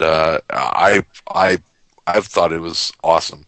I enjoyed every second of it. Probably my only reservation or nitpick on it, and it's why I didn't call it a children's book, is that there are some scenes that get, if not brutally violent, probably just over the edge from what I would want, to read a 5-year-old. I think this is, for maybe just a little bit older than that. It's the boogeyman in one scene tears someone in half, and it's and so it's a little graphic, a little unsettling in that respect. The bear pummels a few people to death basically, and so you get some of that. It's all done in beautifully penciled work, and it's almost feels like a duotone, even though it is printed for color, but it's just a very brown palette. Sepia tone. It's sepia tone. Thank you. Yeah. Most people aren't going to know what sepia tone is, but it's okay. It's sepia tone. Even though they do kind of fool you there, because some of the lettering very sparsely is done in a bright yellow or a bright red, and so they are used in a full color palette is available to them, but it feels very old. I wish they had done it on an uncoated paper instead of a glossy stock, because I think it would have felt even older and of the period, which is the 1940s. This is Depression era America, and it's that era of toys. So you have the toy soldier, the wooden duck, the teddy bear, the piggy bank that doesn't have the hole in the bottom of it. So whenever you have to, whenever you want to get your money out of the piggy bank, you have to break the piggy bank, which actually plays into the story quite a bit. But I thought it was this beautiful magical world that feels very C.S. Lewis. In a lot of ways. So I really, really enjoyed it. It's from the Third World Studios. You can check it out at the number. It's TH. So the number 3. Yeah. th3rdworld.com, and it was $13. It's a square bound book, and contains the first 2 chapters, I guess, of the series. So cool. Yeah. Yeah, it's Volar. So you read the trade, which is you have the trade, which is the first 2 arcs, and then the third arc has come out, The Jungle, and then and then there'll be a fourth arc. As I've talked about, it's something that you've talked about, and so props to you. It took me way too long to catch up to you on this one, and I think what my oldest nephew would really enjoy this, so it's probably going to end up being a Christmas present this year. Cool. Well, nice. Props actually to Jay Tomio, who turned me on this. This is real small press stuff. It's gotten a little bit of buzz, but it's definitely. Third World has some other. Stuff. Ain't that small press? Because I bought this at Borders. I was going to say this was, I think, their first big hit, if you will. But I don't know much about the writers in terms of if they've done stuff before this, but it's Mike Rake and Brian Smith. But as I think I talked about, Charles Paul Wilson III on illustrations. He's a Jersey boy. I met him at the last Wild Pig sale, and actually bought a page from Stuff of Legend, which you can see. Awesome. It's in it's in the gallery thread. It's posted. What's that? Did I see that at your place? It was on the wall, so probably. Really? But, yeah. I was just overwhelmed by all the other awesome there. There you go. He didn't know. But this is Charles Paul Wilson's first published comic work as well, which just astounds me. Whether or not he's on board for the entire run, I don't know. I hope so, because I love his stuff. But the dude's definitely got chops. But credit to Jay Tomio on this one, because he turned me onto it. It's just one of those books that's kind of got a little bit of buzz, a little word of mouth. But I don't know that any of the issues have actually even cracked the Diamond 300 at all. They may have, maybe toward the bottom, but I think they necessarily have. So, but you can get the issues or the trade pretty readily if you search. And I love it. And I do agree with you, Chris, that, because I have obviously a 5-year-old and a 7-year-old, and I read to every night. And I did read the first story arc to them, and I stopped reading it to them because of the same reason. I mean, they kind of dug it, but it definitely was a little too scary, I think, especially for my 5-year-old. It was a little like it's just that it's very, again, it is. It's mythological. It's not like real humans are getting hurt, but it is pretty graphic, and there is death, and it's very it's like Lord of the Rings violence. So I mean, so it's probably more suitable. And I was talking to Charles about this actually, because he said it is a weird thing drawing a book like this. He said a lot of people presume when they see the artwork and they come up to them at cons and stuff, they assume that it's in fact an all ages children's book, and he kind of cringes a bit at that and tries to tell them, well, you should really read it through before you read it to your young kids. It's certainly okay for I would say any kid that's, if you're comfortable letting your kids watch like a Harry Potter movie, at least after the second, third, fourth Harry Potter movies, this is kind of along those lines. There's violence, but nothing like overly gory, but it's not for the wee ones. Put it that way. It's not a fairy tale. Yep. So, wait, one second. Speaking of Harry Potter, my daughter Mia finished the last book. What is that? Book 7. Mm-hmm. Last night, and she cried when she finished it. And I said, "What's the deal? Did it end that bad?" She goes, "No, there's no more." No more. Right. Yeah. And this is the difference between me and my wife. My wife's like, "Oh, get over it. Just read something else." Oh, no, not that harsh. She's just like, "Well, why can't you just read something else?" Quit your whining and read another book, little girl. I know. What? And I was like, "No, she was in that." In that world, she loved those books so much that now she's cut off. It's like she's been transported out of that universe. And I can understand that to a certain degree. And this goes back to what we talked about last week, but that's my Mia. That's my girl. Yeah. She cried at the end of the Harry Potter. All right. But now Jason, what were you going to say? Well, I was just going to say, I mean, without recognizing that you're about to break my heart, be honest about clearly there's something that you didn't like about this, apparently. Well, obviously I didn't read it, and that's because of the thing that prohibited me from doing so. I didn't dislike the art, but I didn't like it enough to buy it. Wow, that astounds me. Yeah, I'm a little shocked. As I have a framed page of it hanging up on the wall right here, that astounds me. I'm not saying it's bad, because it's not. It's not your style. No, not that either. There was just nothing that grabbed me. Nothing reached out and said, "You need to own this. This is something that you want on your shelf." Like I said, it's technically very good. It just didn't speak to me. And if he's listening, who gives a shit what I have to say? I just didn't. I didn't vibe on it, and it's each his own. I'm just surprised. I'm kind of feeling bad now because you guys liked it, and I think it's. Is it the best art ever? Yeah. No. Is it? Why does everything have to be black and white, Chris? That's what I'm saying. There are levels of gray. There are. But I thought this series was really, really pretty. Yeah, me too. Well, that's cool. I'm glad you. Now let's put this in perspective. Honesty, I'm props for being honest. I walked into Borders. I looked through it. I did not leave with it. What I did leave with was the second volume of Bakuman. Now Chris is going to be like, "Are you serious?" I don't even know what that is. That's by the artist. The artist. Yeah. Right. It's by the artist that did Death Note.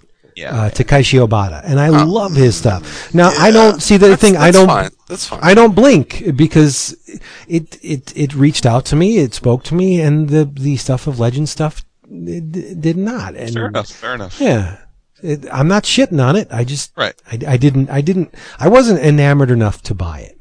Okay, sorry. Well, I love the hell out of it, but yeah, it's fair. Yeah, cool. Yeah, well, I love it when my friends love the stuff they read. There's two of us there, Jason, because nice. I really enjoyed it. I'm gonna have to, unfortunately, I'm gonna maybe get it for my oldest nephew. I'm gonna have to send a copy to his mom and say, why don't you read through this first? She probably. Yeah. It will probably be okay. He's 10, so he's probably be fine. But yeah, I don't want his mom to be reading this and go, thanks for sending us the book where the soldier gets ripped in half. That, you know, thanks for giving my son nightmares. You know, didn't like the Tower Power scene. Didn't think it belonged in there, but. Kidding. My God. You guys are tough. Holy mackerel. No, it's Stuff of Legend. You know, check it out. I think it's a pretty cool work. Mm-hmm. Yep. Do it. And it's available at Borders, so more props to them. They can get into Borders. They're doing something right. So surely. Yep. Oh, David, what are we going to do? I was waiting to see if you guys were going to go in. Stuff of Legends to find out, you know, what side of defense I fall on. You haven't read it? I have not read it yet. We've almost 2 hours in and you guys haven't gone there. I'm proud of you. Gone where? Walking Dead? No. Oh, where are we supposed to go? Topic du jour. Which is? A cancellation? Yes. Oh, man. I got some thoughts on that. Well, why don't you speak them? My thoughts are that it's actually been. We're talking about Thor the Mighty Avenger. Yes. It was announced that it will only go to issue 8, and it's been canceled. And there's lots of people on Twitter that were upset about it, and rightfully so. There's probably a campaign to save it. By the way, we should mention. Sure. Which go and tweet. To Marvel and send emails and angry messages and all that, but it really did kind of give me an epiphany moment where it's like, you know what? How many times has this happened since we started this show? Since since you've been reading comics, where something that you really enjoy comes out, it goes a few issues and it gets canceled. And you know what? You just kind of pick up, you move on, you find something else that you enjoy, and life returns to normal. And I'm gonna miss that book. I really enjoyed it. I loved Chris's art in it. Chris is gonna keep doing comics. Roger Langwidge is gonna keep doing comics. And I think it's just, the lesson I've learned is I can't promote books anymore. I can't support books any more than I already have, and that's not really my job. My only job is to sit back and enjoy what I find. And yeah, I'll miss that book, but you know what? I'll have 8 issues that I can always go back and reread if I want to, and that's okay. It's sometimes, and you know what? Sometimes good comic books just can't make it because it doesn't appeal to the limited masses that are out there, and that's just that. It just happens, and it's fine. Yeah, it's their loss.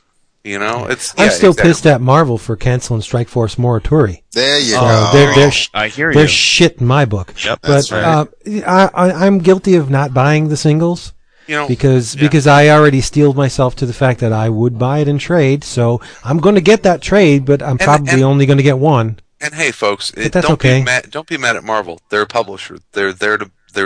It's a business, and the numbers in that book had dropped below 10,000. And I'm glad you said that, Chris, because all kidding aside, I'm actually. Not proud's not the word. I don't want to. That sounds condescending, but I'm pleasantly surprised to hear you take that tack because obviously I think people now joke that you're the resident Marvel basher. Which I don't know if that's a fair characterization, but I think people joke that way. Oh no, I've definitely given everyone reason to call me that. But I'm glad you say that only in the sense that I look. First of all, let's be honest. We pontificate on the show a lot, and sometimes we know some things. Behind the scenes, sometimes we have no clue what's going on behind the scenes, but we're just speculating. Sometimes we're just, riffing. I was had some discussions on the Twitter with some creators who seemed to indicate, as though they had more information than we do, that this was not canceled because of the sales numbers. There were other reasons. I can't speculate on that. I don't know. But as you said, all I do know is that the numbers weren't typically in a range that would promote a book from hanging in there. But I the question is, like, blaming Marvel. Yeah, you know, that's what I'm kind of.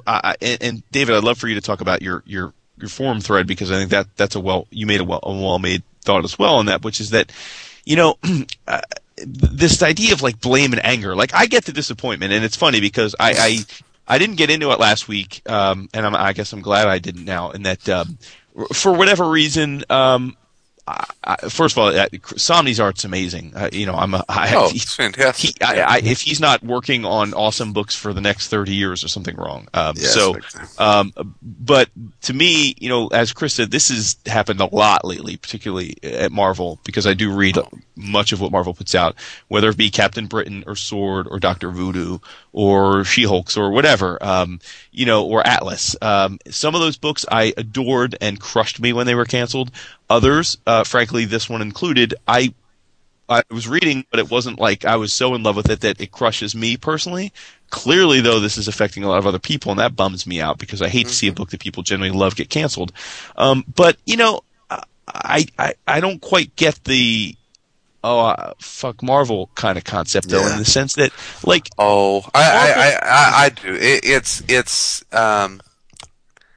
I think it's a lot of boiled-up frustration on other things, and then something like this happens, and it can just kind of pour out. And I think it arrived at a bad time, though, with all that backpedaling on the price of comics thing that they did, and that generated a lot of ill will.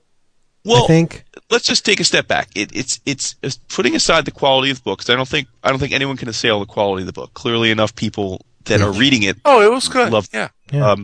But it is an all-ages book that was marketed as such. And I think that's an important distinction, because I often wonder, and this is just pure speculation on my part, but I often wonder if books that were all ages weren't necessarily marketed as quote-unquote all ages, if they would sometimes do better.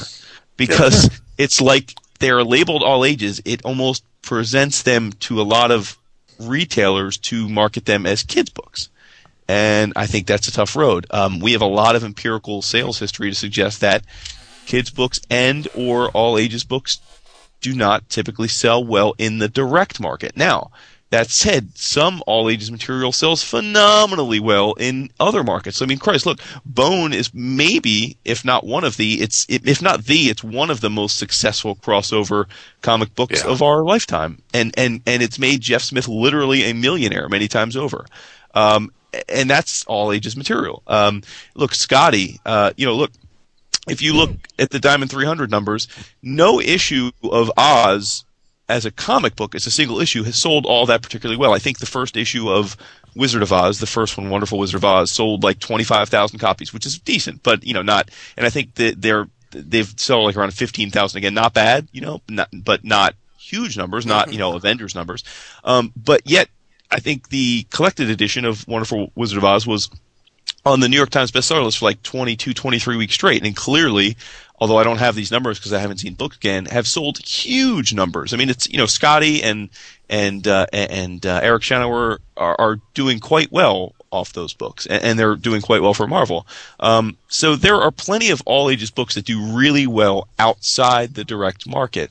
The question is whether or not books inside the direct market that don't necessarily have as much chance to break out in other venues can be sustained. And, you know, can they? I think yes, any good book can. But will they? I don't know, dude. I mean, it's hard stuff. It's a crapshoot.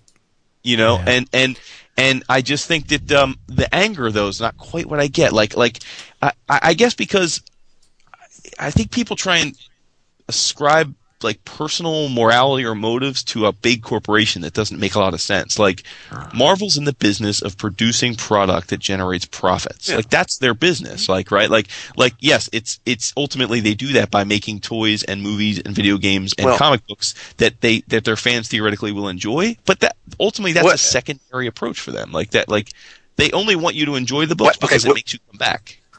But here's the deal, and you feel this more whenever you're on Twitter and forums than maybe maybe the common everyday comic book consumer who is not as ingrained and dorky as we are, because we kind of like to bathe in all of this. What happens every Wednesday on Twitter? David tells us he's at the college. No, you get all the creators tweeting and get to buy their books, and you get people tweeting that. Every creator that's on Twitter that has a book coming out says, "Hey, so and so is in stores today. Go out and pick it up." And people will retweet it, and there are folks that are like, hey, go support this book because it's really good. And so it's perpetuating this feeling and this attitude of, hey, this creator asked me to go buy this book and support it. And this group of people that I follow on Twitter and feel like I have this, virtual personal relationship with, we're supporting this book. And, for months and months and months, people have been saying, Thor the Mighty Avenger is great comics. Go support this book. You get the creators that are saying the same things, and creators who are friends of those creators saying, hey, go buy this book. It's really good. And so when you go out and you do that, and you, in your mind, you support this book, and everyone you know talks about how good it is, and then on a Tuesday afternoon, you're on Twitter and say, oh, by the way, over at Comic Book Resources, they announced that the book's being canceled. It's like, what? And so, and so it's like this personal attachment that you have made with this book and with the creators online that kind of strengthens that personal attachment to it. It's like, so it's the monster is being created all the time that, hey, you can make a difference, and whenever you do, the thing, though, right? It makes the difference. I think people get upset. That's the myth, though, right? Let's be honest. That is the myth. I mean, absolutely. We are. Let's not pretend we are at the epicenter of that myth, right? We have a podcast that, let's be honest, is reasonably well listened to, at least in the pantheon of comics podcasts. Go to cons now. People know us. Creators know us. It's cool. It makes us feel good. I know I personally feel cool. It feels cool to know personally the artists and the writers that are involved in books I like to read. That adds a dimension to the hobby. Writing columns on iFanboy, all that stuff is great, right? And but I do think it creates the comic books, mainstream direct market comic books is a niche industry now. It is. It just is. And I think that we are a niche of a niche.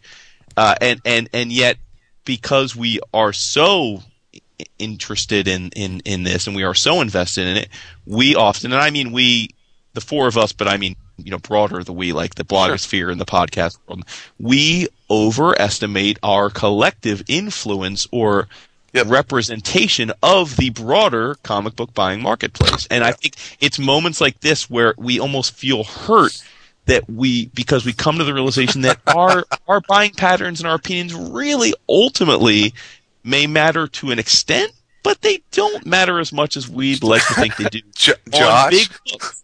Josh Flanagan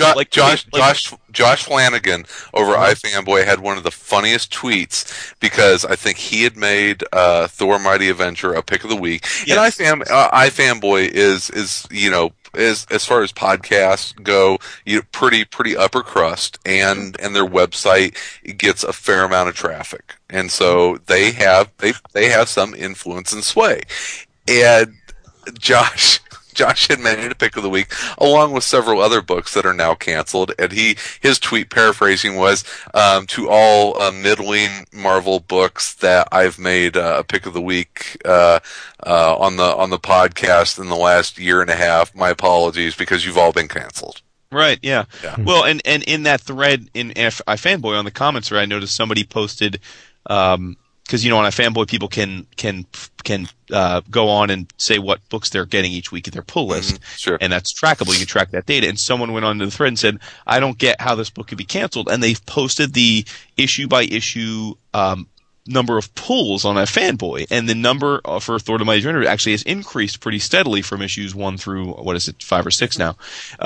It's gone up pretty much issue by issue, meaning that, you know, it's getting more popular. And the guy was like, I don't understand, you know, how this book. And it was such a codification when I saw that, thinking, because that's one little pocket of the universe that has. You have to think of that as kind of like an election night on like Super Tuesday. Is that you can look at like an urban area and it's going to be blue, but the rest of the state is red. Yeah. Think of the blue areas as podcasts. And it's like it's going to be a little concentrated there, but everybody else, which is the majority of comic book buyers that are out there, don't listen to podcasts or don't go to websites. They just go to their comic shop and buy the books that they always buy. It's fun, and let's not. I mean, I'm not going to say we haven't influenced books, and it's great when you do. Look, Jim Rugg and Chris Pitzer, they've come right out and said our discussion of Aphrodisiac, as well as a few other podcasts, has absolutely helped those orders.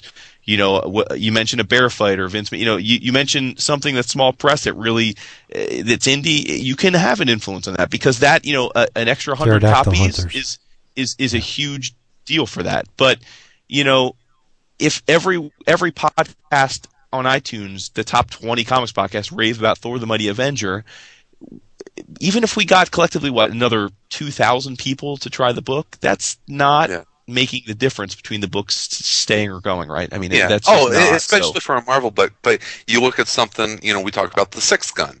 Now, you know, say that, you know, podcasts can sell an extra 600, 800, or 1,000 copies of The Sixth Gun. That makes a big difference for a book like that. Right. But for a book from Marvel where their cutoff is 20,000, you know what? It's just Newsarama can't save that book. Correct. It's just not gonna happen. I definitely want to bring you, David, into this because you posted a thread, and I don't quite know what was the exact impetus, but the thread was essentially what you didn't get, and it was I don't want to go. Why don't you? Because I don't want to put words in your mouth. But it was fallout from.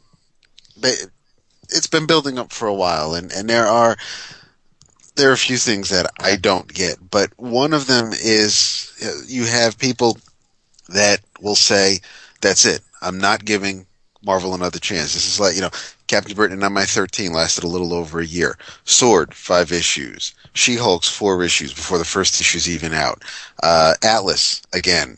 And now Thor, ending earlier than the first arc will let it. And at this point, people are, you know, I'm not going to bother with another new series Marvel puts out. They could put a number one out, but if I'm not going to try it because I know as soon as I'm into it, you know, third or fourth issue hits and they're going to be like, yeah, you know what, another issue or two and that's it, we're done. And it's like, so why am I going to bother? And I don't, the thing I was, what I don't get is that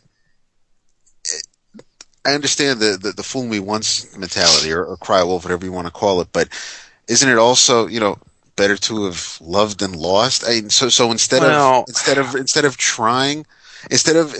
reading a story that you may like, even if you only get it for a little while, you don't even want to do that. You just be like, fuck it, then I'm not even going to invest in it.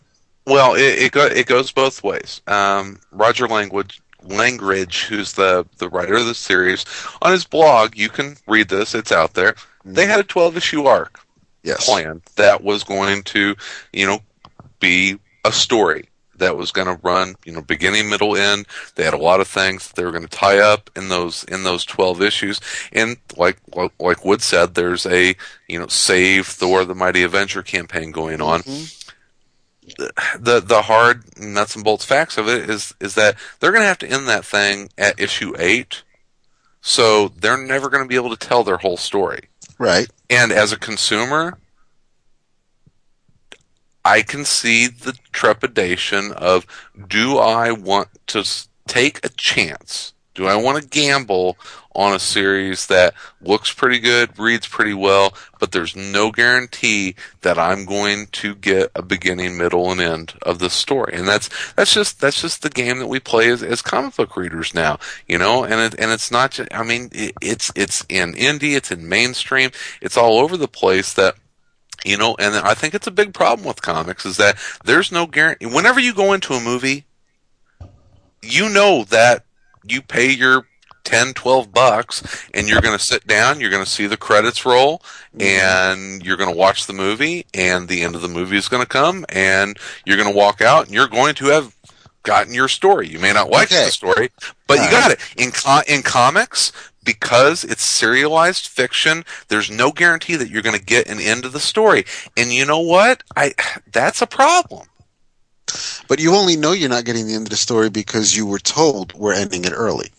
If you didn't know that, if we've read things that feel rushed at the end, or it's like, you know what, maybe they could have used another issue to finish this story. Yeah. But it because we're so tied in, because we know what's going on. Now, you know, back in the day, it would be like going in to watch a 2-hour long movie, and at an hour and a half, they turn it off, turn on the lights, and go, you know what? Not enough people came into the movie tonight, so we can't show you the rest. Well, I think to David's point, though, what he's saying is it's not like that. It's actually more like going in and watching a movie and then finding out after the fact that there was a extra hour long director's cut that the studio wouldn't let him put out. Yeah. And you, if you didn't know that going in, you just judge it on what you read. And that a lot of comic series, if we weren't so plugged in and it wasn't such an incestuous industry where everything is known behind the scenes, you might just read those 8 issues and say, oh, it's cool, 8-issue run, you know. If we only get the 8 issues, if we don't get the other 4 that people are campaigning for, then, you know, I'm sure we're going to get to the end of the 8th issue. We might not have every answer about why Thor's back on Earth, but I don't think when we get to the end of the 8th issue, we're going to have it to be continued at the end of it. It'll be the end, and we'll have a story. So we're getting cheated because we now know that they had other plans for it, but we're getting an end to a story. We're getting an end. We may not be getting the end, but we're getting a story. So yeah, Atlas ended, and I think Atlas ended rather abruptly, but I have a complete story of Atlas. Again, I have a complete story for Sword. I would love to see these characters more. I would love to see their adventures continue, but I'm not complaining about what I have. Yeah. Well, you know, I told you guys a month or so ago that I've come up with my solution, and that is there's so much good stuff to read out there that I'm basically going to read stuff in trade and original graphic novels, and I'm going to start steering away from mainstream because I feel like I can get more complete stories out there. That's just where my head is right now, and you know, this is yet one more reason why I think I'm making the right choice. It's actually funny because, I don't disagree with what you're saying about this happens seemingly in the mainstream because we're aware of it, but I do think it's somewhat ironic to try and dividing line between mainstream and quote-unquote other publishers, because with other publishers, how many times, I mean, it's incalculable how many times this has happened to me where I have bought into an independent series and issues, and if you never want to finish, you got to buy the trade. Like, I mean, and this was it's going to be a 5-issue series, and I'm waiting for the 4th and 5th issues. That's why I'm picking up the trade. Well, right, but what I'm saying is that it's not just it's a comics issue. It's not a Marvel DC issue. It's a comics issue. Oh, absolutely, absolutely. The difference is that like at DC, JMS takes his ball and goes home. Well, they're still putting out. They're still putting out. Action Superman. It's just that it's going to be different than what you were promised, right? If a title like if Miller and Hitch don't make FF the number 1 book in the land like they swore they would, you move on, right? You get a different creator, but you still get the book. You may not ever get the full story they intended. You know, like a book like Exterminators that gets canceled early, so you get a rushed ending, but you get an ending. Whereas I was going to mention Exterminators earlier. I'm still waiting for. How long? I mean, there's a lot of books I could rattle off, and I don't want to throw people under the bus that I got a lot of first, second, third issues, and I don't have the end. You know? Hepcats. Remember Hepcats? Oh, yeah. I think one of the first books I ever talked about on our show was Pretty Baby Machine. I'm still waiting for the second issue. You know, that's never coming out. No, but you know what I'm saying. Oh, well, right. But you know what I'm saying. I mean, you know, there are lots that we could rattle out. There's tons of them. But my point is like that's sort of the beast, and I think that David is right in that we are. You got to take the good with the bad, and so it's cool that we get to know the creators and know the scoop and be in on stuff. But it also cuts the other way, and that knowing that also means that we are probably aware of stuff and we let the behind-the-scenes stuff impact our enjoyment of the material more than we would otherwise. Like, TV shows happens all the time, right? I mean, I loved Jericho. Admittedly not certainly a flawed show, but, you know, Jericho and Deadwood, which I think is an amazing show, both ended abruptly. They ended before their time, and we know that going in, and yet I loved both series. Do I think they ended as well as they should have? No, because they didn't end they didn't have the time to finish them that they had intended. But, you know, ultimately that doesn't take away from the fact that I loved both shows for roughly 3 seasons. You have two real good seasons, and then and sometimes you get TV shows, right, where you're watching it and it just gets canceled, right? I mean, one of my favorites was Kindred: The Embraced. You guys remember that? No. It was spawned out of White Wolf. The World of Darkness, the White Wolf games. Yeah, exactly. Yeah. And it was a really cool TV show about vampires. And there were different, like, casts of vampires. You had the business class and then the Nosferatu, and then you had, like, the biker gangs, and then the mafia vampires. It was this really interesting look at the vampire. Yeah. You had this very interesting look at the vampire world. Well, after the first season, the main actor, the lead actor, died in a motorcycle accident. Oh, okay. Done. And, like, they didn't renew the series. Yeah. So, yeah. I mean, like just weird, you know, it's just saying that sometimes weird shit happens and they can't, you know, go on and finish the stories. But that was one of the, you know, for me, my first introduction to, well, huh? What? What do you mean? That's it. You know, there's more to be told there, and you know it happens, and it sucks, but it happens. Now, to your point though, David, what I was trying to say on the forum thread to you in response was that I do think there's not black and white here. Like I do think there are, like as you were like, can't you just enjoy what you have? I think putting aside the fact whether we know or not there was more to come. I think because it is such a regularity now, there are times when I don't think we get. I think we get less, and I think that's noticeable. And in which case, then I think it's disappointing. I think that there are times when you noticeably see an abrupt end to a storyline, and you realize, well, this isn't how they wanted to end it, or I sure hope they didn't want to end it this way because it fizzled. Right. There was other times there are, you know, story arcs just end and they end reasonably well, and you think, okay, it would have been nice to have more of that, but it you know, it had its time. So I think it cuts both ways. But I think the issue is sort of, you know, you got to go beyond that and say to yourself, like with everything with this crazy hobby, though, is you know, we are ultimately habits are hard to break, but we are creatures of habit, and I do think that doing things like this, even if they're understandable in the parlance of the business side of it, I do think that it does continue to condition buyers. I think it's perfectly logical then to condition buyers. So you know what? Same way that people switched from the monthlies to the trade. You know, that's the thing, right? It's the same thing, right? You're like, well, right, like oh, this is solicited, but oh, I don't know. I mean, you know, this is a B-list character. I like him, but I don't know. Let me see what people think, and I'll get the trade. And you know, to be fair, to date, Marvel especially trades everything. So the decision point of I'm not going to buy this now. Let me see how it does, what people think of it, and then if it gets good reviews, I'll get the trade. That's been a very logical response to make because pretty much everything Marvel puts out becomes traded, and you can do that. DC, a little more iffy. You know, they trade most of their stuff, but not all of it, and they often take their time trading stuff. So it's a bit of a riskier bet on the DC side. Indie stuff, you never know. You know, I mean, it's you never know what they're going to get there if you're going to get the end of the series. So I think, you know, but I do think you're conditioning readers to make a certain decision, and then at the same time you get the big two coming out and saying, you know, we really need you guys to support the single issues. Well, Okay, but you're patient enough not to, right? Like, you can't have it both ways. Like, you have to expect us to, if you're going to give us multiple formats, you have to give us multiple formats, right? Like, it's up to you to decide how to make that work business-wise. And I think Cave Papers has that point, right? It's like, if they're going to have a hardcover, they're going to have a soft cover, they're going to have the issues, you shouldn't feel guilty about which you choose. As a consumer, you have to be willing to decide, if I don't buy the issues, you have to be comfortable with the fact that you may never get to read the story. That's your decision, right? As the buyer, as the publisher, it's up to you to decide, am I going to give it to him in multiple formats? You can only control so much. And like what I'm going to be interested to see is if Marvel and DC start being more selective in what they collect, because that's really, like, if they really want people to really support the singles, then that's what you have to do, right? You have to say, okay, you didn't buy the singles, we're not collecting it. Like, if you really want people, if you want to send the message, buy the singles or else, then make us buy the singles. Like, don't collect Thor the Mighty Avenger. Don't collect, The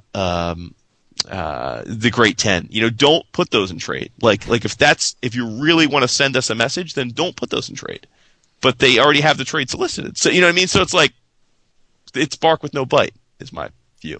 Well, if you notice. Well, I think it exemplifies that right now. It is an industry that's in flux. There are so many different ways to get your comics, but so few dollars out there that are funneling in, because it's the niche industry that they're kind of caught in between right now, and it's not an easy place for the publishers to be. Certainly not an easy place for consumers to be. It's not an ideal situation right now. Mm-hmm. What were you saying, Vince? Well, look at what Starkings is doing with Elephant Men. The next War Toys arc is a one-shot OGN, 96 pages. That's smart, because you get a nice chunk of story, which probably won't be resolved at the end, but it is a meaty read for a nice price. And why is there shame in skipping the singles for miniseries and just publishing a 4-issue trade? There you go. Right. Well, the argument has always been, well, we need to pay the creators. Well, if you have enough confidence in the project, then foot the bill. Right. Exactly. Yeah. I mean, that's the thing. And, I have to say, just Bill Hughes, had a great point, on his show. He was saying, and it really codified it. He was saying that, it wasn't long ago, especially for guys our age. I mean, we're on our, mid to late 30s and early 40s. It wasn't, back in the day for us, there was a presumption that if you jumped into a comic in the middle of an arc, which we did all the time because we didn't know better, you'd go back and buy the issues before because you were curious. But there was the presumption that any issue that wasn't on the stands anymore was going to cost you more than what the cover price was. Yeah, exactly. X Factor 12, if X Factor 15 was on the shelf and you wanted to buy X Factors 12, 13, and 14, you were going to have to pay $1, if it was a $1.50 cover, you were going to pay $2 or $2.50. That was just accepted. You accepted that was the notion because it was this premise that comics go up in value. After the 90s bust, that's changed. Now there's deflation. We assume that with very few dollar bins, you can get a comic in whatever form you want for cheaper than the cover price if you're patient. That you're paying now the maximum premium price for the convenience of having it the second it comes out. And he's totally right about that. That is completely different from the way comics were for a long, long time. And he's 100% right. That's how it is. And I don't know how you ever put that genie back in the bottle. I don't think that totally changes the dynamic of the industry. That totally changes it. Yeah. I mean, is there any comic that you think you can't get at Windy City next year or New York Comic Con on the cheap? From the big two, no, you can find those everywhere. Right.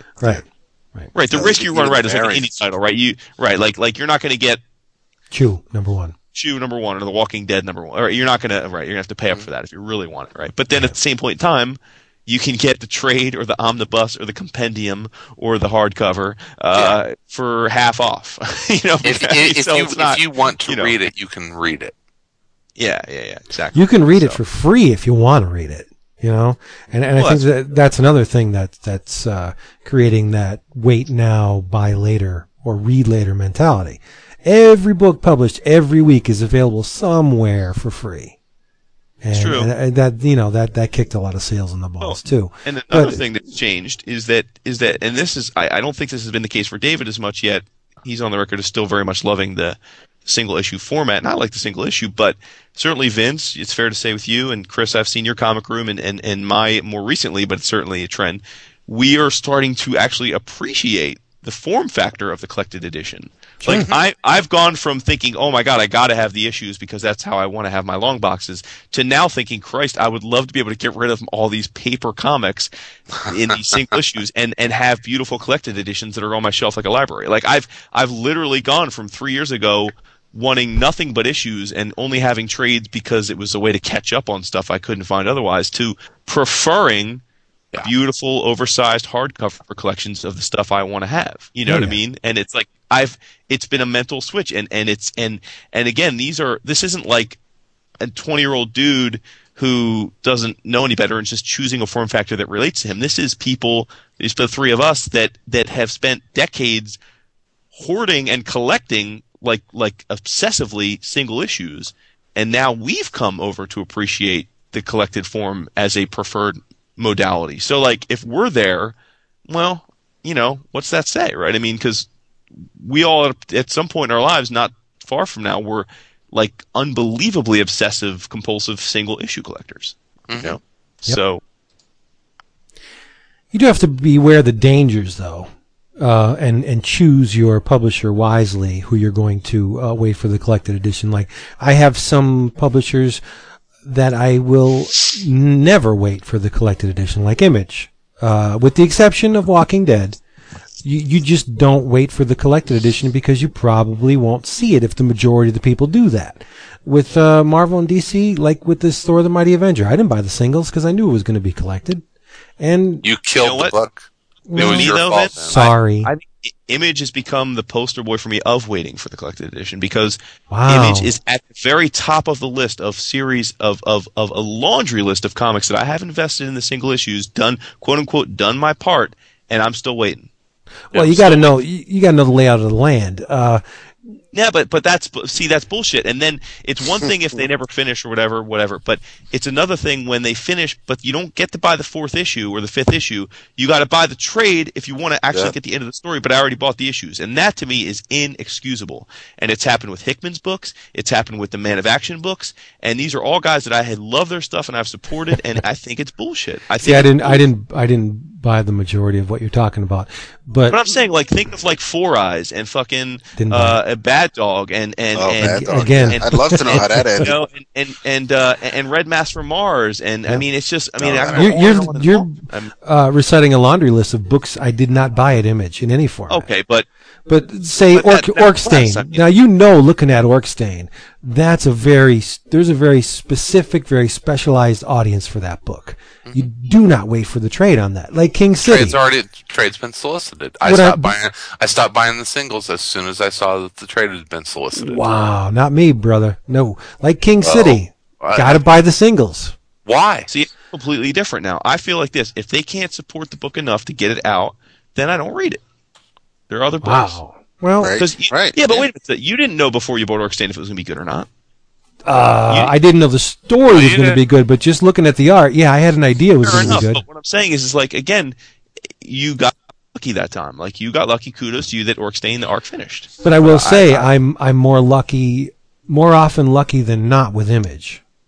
I disagree. I think I could think of at least 10 series that Image is not either massively delayed or never finished. But we're interested in different things. Like really? I mean, the book that you said before, that Pretty Baby Machine. I didn't buy that. I could tell just by looking at it. Number one, it wasn't for me. Plus, Chris talked about it on AC. Yeah, so that's a strike against it right there. Yeah, took it right out of the mix. No, right like Morning Glories. If that just stops tomorrow, I don't care because I'm not buying it. But like books like Invincible and Savage Dragon, Spawn, Spawn. I would find it hard to believe that an Image Partners books wouldn't get traded. Right. That's well, yeah, say. That's like Orkstein. You brought up Image. I'm saying Image has a laundry list of books that have fallen short of that expectation. Right. Just because they're not the ones you're buying is irrelevant. I mean, the books I'm mentioning. But it's relevant to me. So therefore, their pedigree goes up. Well, no, I mean, you got to have the eye. If Image puts out 5 books a month and 12 more finishing, that's not a good hit. And as David said, the books you're mentioning are their top-selling books. I mean, Walking Dead and Invincible. Well, not King City and Orkstein. If I recall correctly, you read Invincible and Trade, my friend. The first two I did, yeah. Well, exactly. So you waited for the Trade. So. Well, no, I waited for to see what it was like, and then I started buying it once I saw how good it was. You just threw out. No, but you're going way back, though. You're going way back. By the time you started buying Invincible issues, there was zero doubt that that book was going to come out.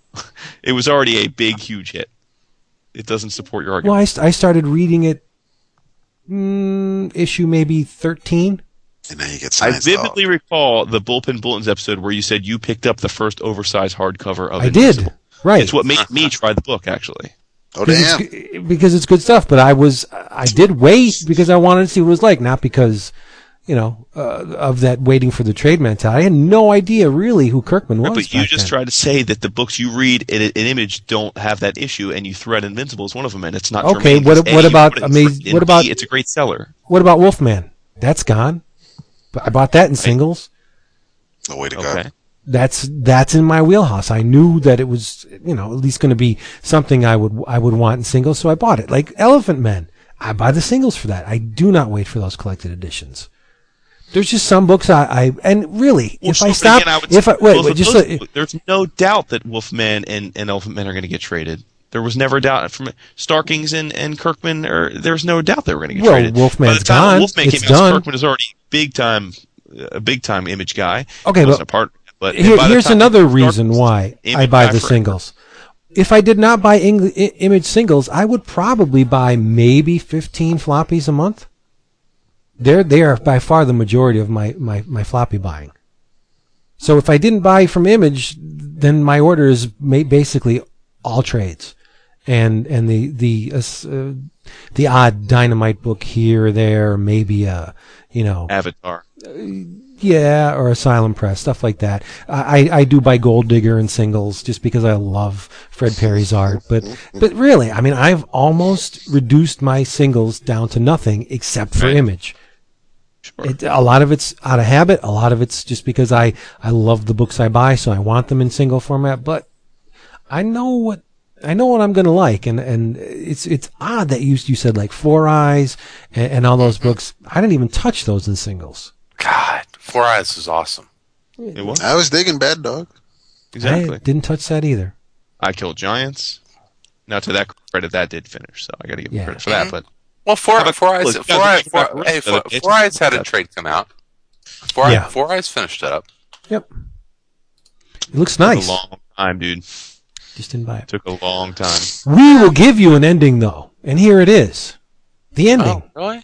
Of the 135th, the 135th episode of 11 O'Clock Comics, brought to you by Discount Comic Book Service, dcbservice.com, where you can get all the books we talked about, even the ones that aren't being published anymore, for a huge slashes off the cover price, 35 to 75% off your favorite books, and I'm trying to think of something in your travels.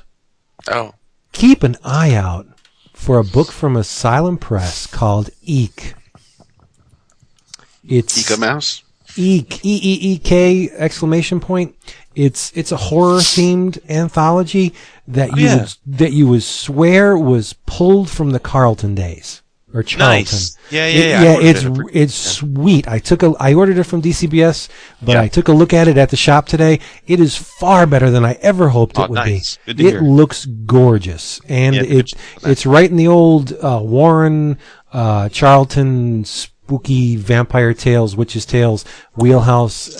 You would swear that it was done back in the day. It's that good, and it's cheap. It's like $14.95 for 140 some pages. It's awesome. Go get it. Silent Press, Eek. All right.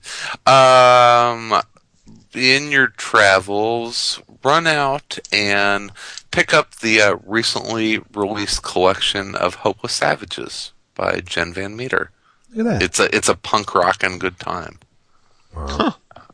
Huh. In your travels, save Thor the Mighty Avenger. Oh, there you go. Get you softy. He loves him. It's true. And in your travels, if you don't feel like reading comics this week, which I can understand, take a break. Watch Sherlock, because it's fucking awesome. You finally saw it. Isn't it good? Yes. Did you watch them all, dude? Did you see the first one? I watched the first one today. God. Oh, my God. Awesome. It is awesome. It's so good. I love everything about it. Yes. I love every single thing about it. Well, it has a little bit of the Walking Dead syndrome in that the second one. No, shush. Takes a little bit of a dip, but then the third comes back strong. It's hysterical. I mean, even like it's like they think that they're a gay couple. It's hysterical. Why would we not want a second bedroom? It's like because it's modern times. Like in the old Victorian times, it was no big deal, but these days it's like two dudes living together. People are like two grown ass men. It's like they must be gay. It's funny. And all the press getting the text wrong. Awesome. Oh, yeah, it's fantastic. See, all right, you talking about TV. I was going to say Avengers Earth's Mightiest Heroes, but yeah, there you go. Oh, that's cool. Good. Yeah. Thanks. Did we all cover the bases? Did we all say in your travels? Yep. Mm-hmm. Yes, this week we did. He's such a snarky bastard. What you talking about? BullpenBulletinspodcast.com/forum. Join us because we love you and we want to talk to you real time instead of through this podcast thing. And do your vote if you haven't already. Cast your votes for the 11 O'Clock Oscars, right, Wood? Yeah. You know this. And, come spoil the shit out of Walking Dead in our Walking Dead spoilers thread. It is. You're taking very sadistic glee out of that thread. Ooh, and you know what? I'm going to start a thread, people. Good. This is what I want to hear from you. I want to hear your favorite prematurely ended series. There's a lot of them out there, so let's hear them. I want to hear your thoughts. Series that ended before their time. Yeti versus Vampire. There you go. It's a real one. My top number one. That was never finished. I think Dapple will have my back here. Well, at least they'll appreciate it. The Crew. Yeah, I remember that one. 7 fucking issues. It's a travesty. Pouring some out right now. You know it. Thank you for being here, everybody. We'll see you next week. Go have fun. Go kiss your mama, pet your dog, hug your kids. Call the hotline. No, don't call the hotline yet because we're not ready. Maybe in a week or two we'll be ready for the hotline. You pickle. And we'll announce the winner of the logo contest eventually. Oh, yeah, we need that's right. Yeah. Yeah. Yes, we do. That was hard. It's going to break some hearts. It is. But, people should be used to that for events. Gots to do what we gots to do. Gary, you broke my heart today. You're not going to read what they read. What's wrong with you? No.